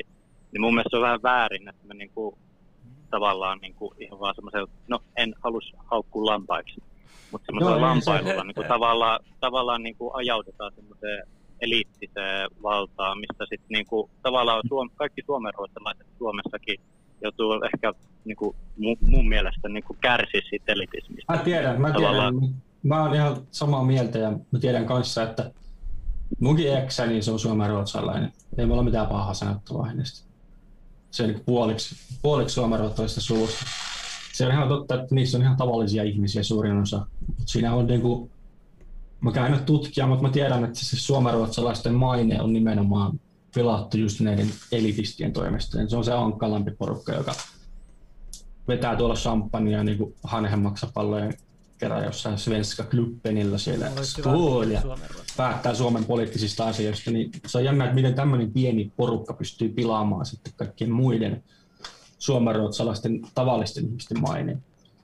Se on vain esimerkki Mm. mm. elitismistä, mihin semmoinen johtaa ja mihin se on Suomessa johtanut. Totta kai, kun tämä on ollut suomenruotsalaisten vallassa tämä maa satoja vuosia sitten, niin onhan sen tavallaan sen elitismin jäänteet on edelleen olemassa. Vieläkin Suomessa. Sitten se on, Niin. mä tiedän kanssa, että Suomessa jos niinku taiteilija haluaa apurahoja, niin kummasti on etu, jos puhut ruotsia ja pääset noihin Svenska Klubben piireihin, niin alkaa apurahoja tulee sen jälkeen sitten. Et se on tavallaan, niin kuin, onhan toi jonkunnäköistä apartheid-hallintoa Suomessa, minun mielestä, jos siinä syrjitään Niin, suomalaisia.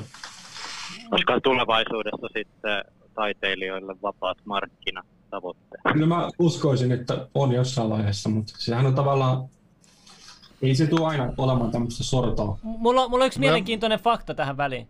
Tämä on ihan Wikipediasta suomenruotsalaiset.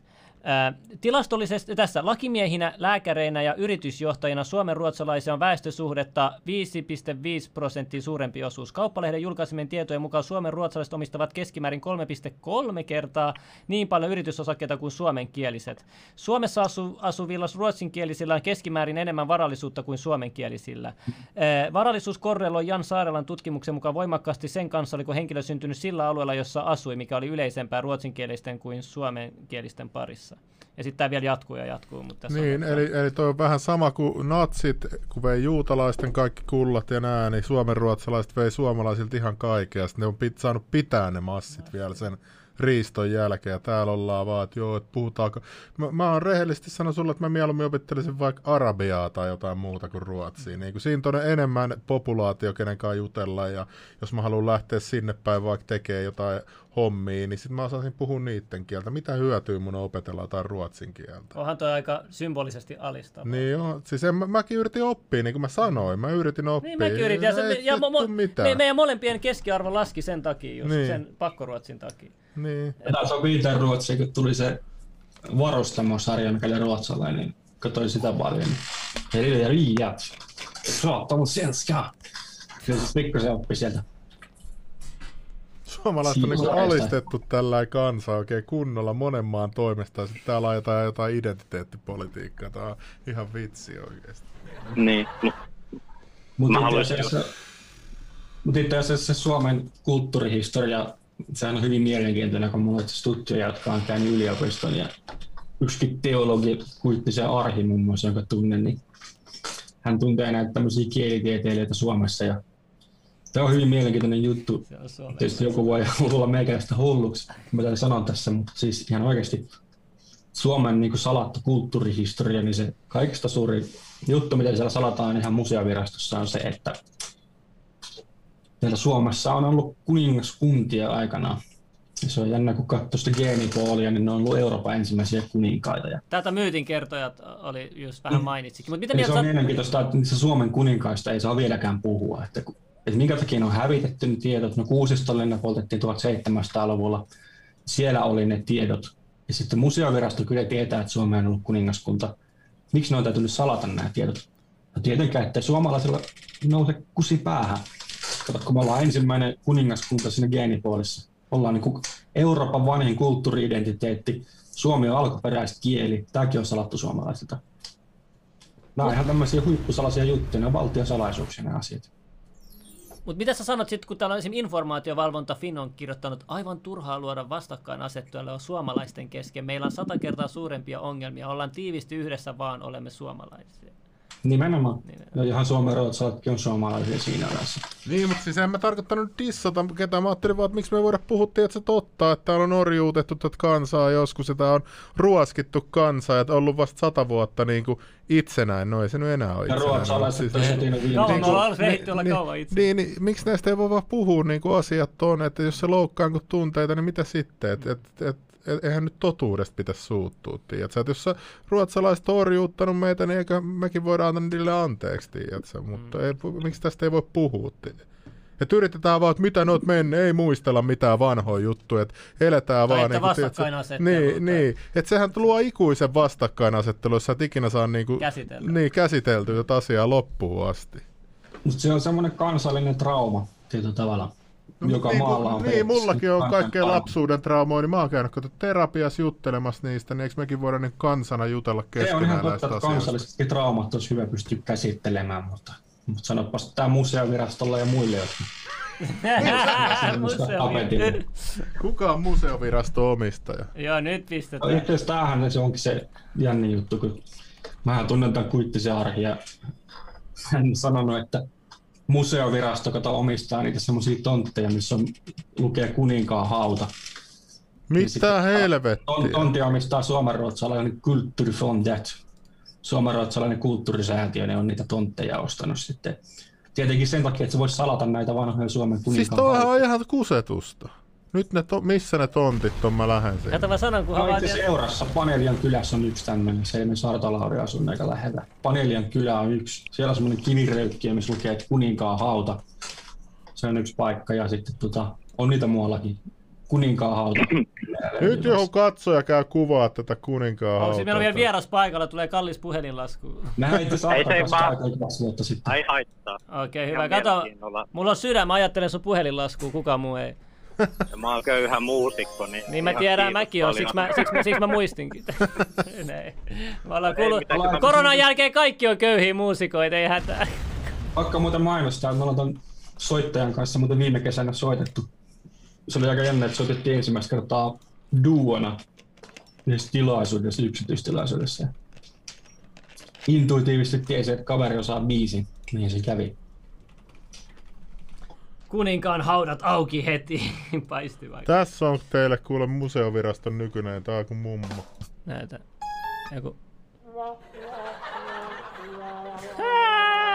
Tähän näyttää joltain lähihoitaja täti.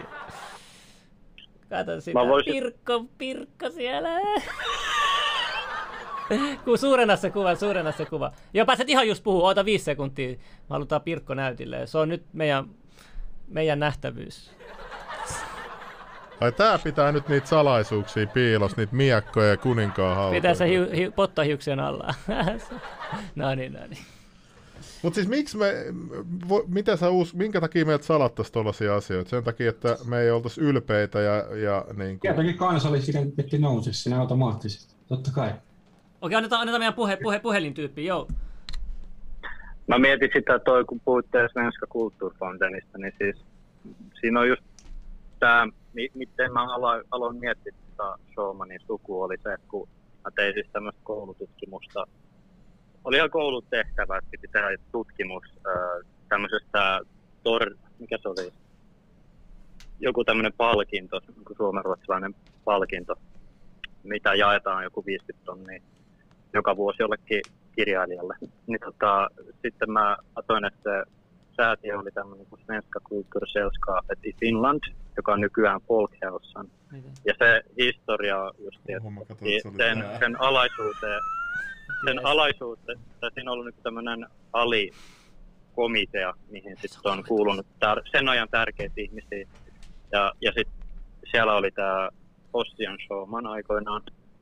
Ja, ja sitten siellä oli tämmöistä niin kuin pientä valtataistelua siitä, että ku, kuka on sen komitean johtaja. Ja siellä niin kuin päätettiin paljon tämmöisiä, niin kuin mitä rahoitetaan ja näin. Ja sitten siellä oli niin kuin selkeä tämmöinen, ne kaksi ihmistä, ketkä siitä johto, johdosta niin kuin kilpaili, oli tämä Showman ja sillä oli tämä perinnöllisyyden merkitys, merkitys, mitä se painotti.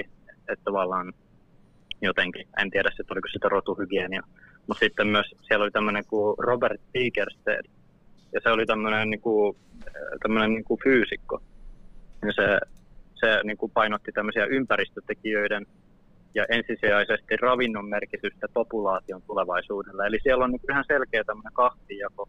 että Niin kuin vähän semmoinen haiskahtaa semmoinen pimeämpi energia siinä niin kuin jotenkin siinä toisessa niin kuin ideologiassa. Sitten tämä niin kuin Tigerstedin niin kuin tämä ideologia on ihan selkeästi tämmöinen niin kuin, niin kuin ihmisten ja kansan hyväksi. Et mun mielestä on niin kuin ihan niin kuin järjetöntä, että muutenkin kun alkaa katsoa tätä meidän niin kuin systeemiä täällä, kaikki terveys ja niin kuin tämmöiset, että täällä on niin kuin kaikki ihan päälailla.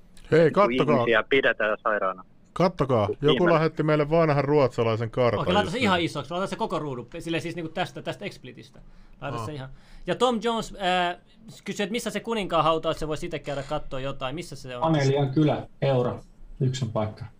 Sieltä tuli jo sijainti. Tässä. Tässä. Lappikin on tuolla. Oletko saanut vähän kontekstia tälle kartalle? Se ei varmaan näe, sen pitäisi katsoa jäljessä. Kato, lai, eikö se on lai? Kato, järvetkin on laitettu tolla, tollasina niin kuin, ja ne on joet kaikki. Hei, mä haluan tämän kuvan. Moskovakin on tuolla, kato. Aha. Siellä on jotain tuollaisia ratsusotilaita ja Suomessakin on hu... Mitä? Täällä on jotain ritareita. Salattu historiahan on se prinssi Rurik oli suomalainen. Suomalaiset on rakentanut Novrogodin aikana. Huhhuh. Täällähän on vaikka mitä.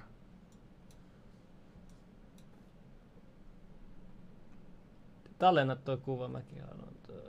1539. Eihän Suomi ollut silloin olemassa. Miksi täällä on Lappia? Tavastia, Tavastiakin löytyy ja Finlandiakin löytyy ja Sitten tuhansia vuosia sitten oli semmoinenkin Norjan ja Ruotsin ja Suomen nykyinen alue nimeltä Venland. Mistähän se Finland mahtaisi tulla sitten?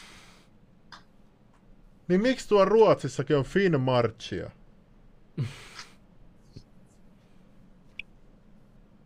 Nyt perkele siellä Missä, missä, Tiitisen lista julkiseksi ja Suomen salainen historia julkiseksi, kiitos.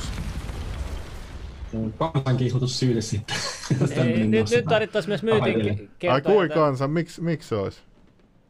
Kun se on aina toi elitin kortti, että kansankiihoitusta sitten. Ahaa, niin mä ajattelin, että rikotaanko tässä jotain lakia, jos pyydetään jotain. Eikö Tiitisen lista, eikö se pitänyt julkaista jo? Miten ne uutisaa? Niin, hei, mä haluan tietää, mikä sun teoria on Tiitisen listasta. No siellä se on Supo kassakaupassa vieläkin. Kyllähän siellä Lipponen varmaan on ja Okei, no mut, mut ei, ei, ei, me ei, sitä me ei. Halosen Tarjokin varmaan siellä taas.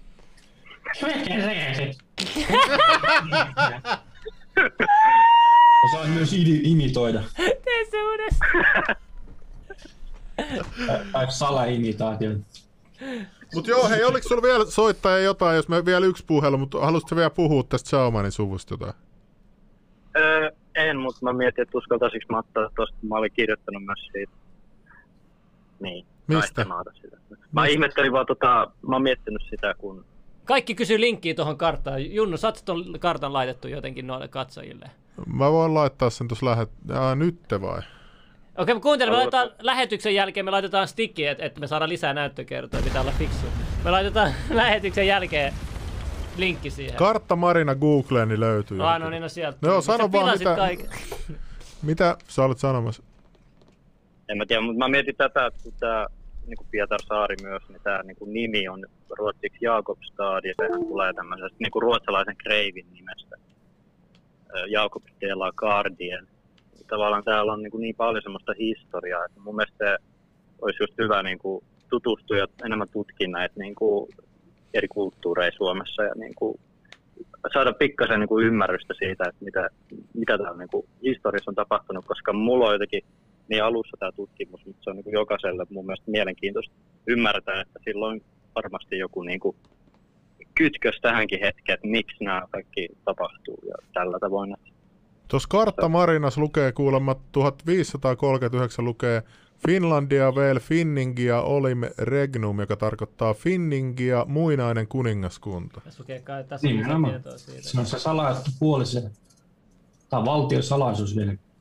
No mitä he, nyt ne dokumentit julki sieltä, hei. Se on valtion salaisuus. Mikä motiivi? Niin, mikä motiivi tässä on? on? Se olisi identiteetti voisi nousta. että Suomalaisilla voisi nousta vähän. No mitä helvettiä ne ihmettelisit jossain lehdessä, että miksi, miksi maanpuolustustahto ei ole korkea? No miksei, kun menneisyydet salataan ja kusetetaan vaalit ja sitten joku hei, Timo Cook Kivinen siellä kenraalituolissa ihmettelee, kun ketään ei vittu kiinnosta puolustaa tätä maata, kun on tollanen piti- piti vellihousu siellä kenraalina. Tai, tai ystäväni Arki Kuittinen niin olisi hyvä viedä tähän nohtamaan. Että kutsukaa hänet. tuntuu hyvältä purkaa Raivo johonkin.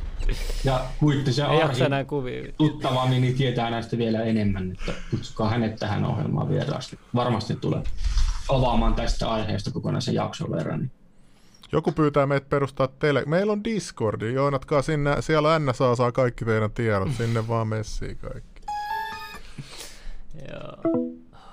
Joo, tai puhelu loppu. No, joku voi vielä soittaa. Yhdeksän minuuttia annetaan aikaa. Tasalta me lopetetaan. Kaikki tietää, mikä homman nimi. Joku halusi kysyä Teemulta, mitä me voidaan tehdä asialle, jos eliitin loppuaikeet käy toteen? Ai siis hetkinen, toistas vielä. Et mitä me voidaan tehdä, jos eliitin loppu, jotkut loppuvaiheet käy toteen? Loppuaikeet. No katos, tässä on kyllä semmoinen hommeli, että niin kuin, eihän niin kuin se ex-pankkiri Ronald Bernardkin sanoi, että niitä, näitä elitistejä on vajaa 8500. Ei, ei niitä nyt niin hirveästi ole loppupeleissä, mutta ne on vaan hemmetin varakkaita ja vaikutusvaltaisia. Mutta sitten jos ajatellaan, tässä maailmassahan on nyt tätä populaatio, onhan tässä semmoinen yli 7 miljardia. Paljonko nyt siinä on väkeä, että sit, jos katsoo sen versus paljonko niitä heränneitä ihmisiä on versus nämä elitistit, niin kyllä se tilanne on kyllä semmoinen, kun tässä aletaan tietoisuudelta heräämään, niin eihän noin pahikset kyllä voi jatkaa tätä peliä loppuunsa. Siinä on nyt aivan paskat housussa. Paska on lentänyt tuulettimia ajat sitten käytännössä tässä. Ja vaan käy sitä viivytystaistelua, sen takia ne keksii näitä kaiken maailmaa. Nyt sillä leviää muuntovirus ja pelätkää sitten taas ja laittakaa rättinä. Niin se Pauniohan oli meille, joka on tuolla... Tuolla liikkumiskielto nyt ja varmaan kohta hallitus julistaa, että et saa liikkua kotona kuin kaksi kertaa päivässä vessaan. Ja Niin viisi maskia kotonakin päähän. Tuleeko vielä erakoitumissuositus sitten, että kun Berliinissä ja Saksassa et saa tavata vain yhden ihmisen. Mutta mut, hei, kodin- eikö tässä ole ristiriitana se, että ihminen tarvii toisia ihmisiä, että bakteerit vaihtuu ja... ja et, Nimenomaan, joo, se on et, se juttu. Et Ja- tämähän just pahentaa sitten Mehän ollaan pidemmällä päällä olentoja. Mehän ollaan sosiaalisia olentoja, niin semmoista voi kieltää. Koska Ihan sama kuin tämä ravintoloiden sulku, niin kyllä ihmiset keksii paikat, missä ne käytännössä kokoontuu. Kyllä nuo alamaailman miehet viimeistään keksii underground-baarit, ja niitähän on ollut kuulemma tai bileetkin stadissa. Mi, mi, yksityisbileet järjestät, niin kun tulee... Alakapaikat nousee nyt, kun sienillä sateella luonnollisesti. Siis toi on aina, ei ihmiset niin kuin alistu tuollaiseen. Sä voit miettiä jotain kysyy linkkiin siihen Discord. Sori, me keskeytin. Aa, Discordiin linkki. Joo, meillä on pitkä aika laitettu sitä. Meidän pitäisi olla joka videon linkissä se, me, me, me, me hoidetaan se. Mutta joo, tervetuloa varsinkin sinne salaliitto-osioille. Mä t- kutsun kaikki salaliittoteoriat. Mä itse siellä, se on ainoa lanka, missä mä oon niin eniten aktiivinen, on se sal, meidän Mutta salaliitto. Arhi Kuittinäköinen kutsut tähän ohjelmaan, niin varmasti tulee vieraksi. Kuka se on? Kuka? Hän on, se te, hän on teologi. Siellä on itse asiassa Finsanity-niminen blogi, missä hän avaa näitä kulttuurihistoriallisia juttuja. Ja hänen niin erikoisosa-alue on nimenomaan tämä Suomen kuningaskunta ja tämä historia. Niin Joo, itse asiassa koska... Arhiltahan mä oon itse kuullut nämä jutut käytännössä. Okei, eli se on se, niinku se superekspertti sitten. Joo, hän on se. Me o- otetaan se kyllä. No niin, Discord-linkki on siellä. Siellä alhaalla. Jengi tykkäs kyllä sun Tarja Halosen imitaatio, se kesti vain kaksi sekuntia. Sun pitää vielä ennen loppulähetys Tämä- tehdä se vielä kerran. Tässä Niinistö Saulikin on helppo imitoida. Ai joo, heitä, heitä. Niin, no mitäs Niinistö sanoo? Kysykää No vaikka jostain vapaamuurarijutuista, mitä se harrastaa. Eikö se ole ritarikunnassa? Ei kun niin, sori, ritarikunta. Salehan vastaisi tuohon varmaan, että Jep, jep, kyllä, minä kuulun tämmöisen ritarikuntaan Helsingissä. Valitettavasti, minä en valitettavasti voi kertoa tästä ritarikunnasta, missä minä käyn. Helsingissä ritarihuoneella. Jep, jep. Sähän on puhunut uudesta maailmanjärjestyksestäkin, oot sä tiedät sä sitä? Mä ky... Minun mielestäni uusi maailmanjärjestys on tämmöinen eh, asia, miten me presidentit ja poliitikot mietimme keskenämme, mille kansalle kuuluu. Slim hakkaa. Ei, toi oli hyvä. ah. Muistakaa, että joku pääsee vielä puheluun. No, neljä minuuttia aikaa tulla Nyt puheluun. tulee, nyt tulee. No niin. Viimeinen puhelu, let's go. Hellu Rei. No niin, Klimmin. Tervetuloa. Saat kysyä keneltä tahansa mitä haluat. Let's go. No kiitos, kiitos. Juho Niskanen Lahe täältä. Terve. Olen kattonut kyllä koko teidän lähetystä. Olen kattonut kaikki noita teidän lähetyksiä. joo. Kiitos, kiitos. Mä sanoin, että Roope pääministeri, niin siinä ei olisi kellään mitään asiaa silloin. Kaikki meni. Junnut tietää Roopen, niin silloin menee hommat Ai ENRP niin Roope. pitää. Kyllä, Joo, se on hieno mies, hieno mies. kyllä. Joo, onko sulla meidän, menee siellä? ihan hyvin, onko sulla meidän vieraalle sala, onko sulla jotain salaliittokysymystä, mitä sä haluat kysyä tuolta meidän No salaliitto? joo, mä haluaisin kysyä, kun on kiinnittää, no, jesuitat ja sitten no, vapaamuurarit, niin minkälaisia näkemyksiä Teemulla olisi niistä, että No vapaa murrethan on järjestö, mikä on Suomessakin 33 asteinen. Ja jesuitoista, niitäkin Suomessa tietenkin, että sitten jesuitathan liittyy katoliseen kirkkoon kehittääkseni. Ja Opus D-järjestölläkin on jotain tekemistä tämän jesuitto kanssa myös kanssa. joo, ne on kaksi mun mielestä siinä, että mikä rikkoo niinku, kristiuskoa niinku ihan täysin, että Mm. itse uskon Jumalaa tuolla vahvasti ja sanotaan näin, että silloin kun uskoo Jumalaa, niin ei tarvitse pelätä mitään. Eipä niin. Niin, niin millä laittaa asiat. Hienot. Hyvä, hyvä, hyvä motivaatiopuhe. Keep it up. Joo. No kyllä, kyllä, kyllä, kyllä. Kyllä.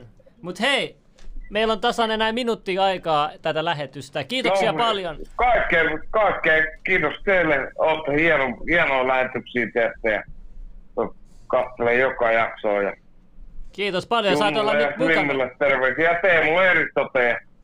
Eikö sinne, sinne kovin mulle sallittu teori kyllä sinne Eurojoen vastaan.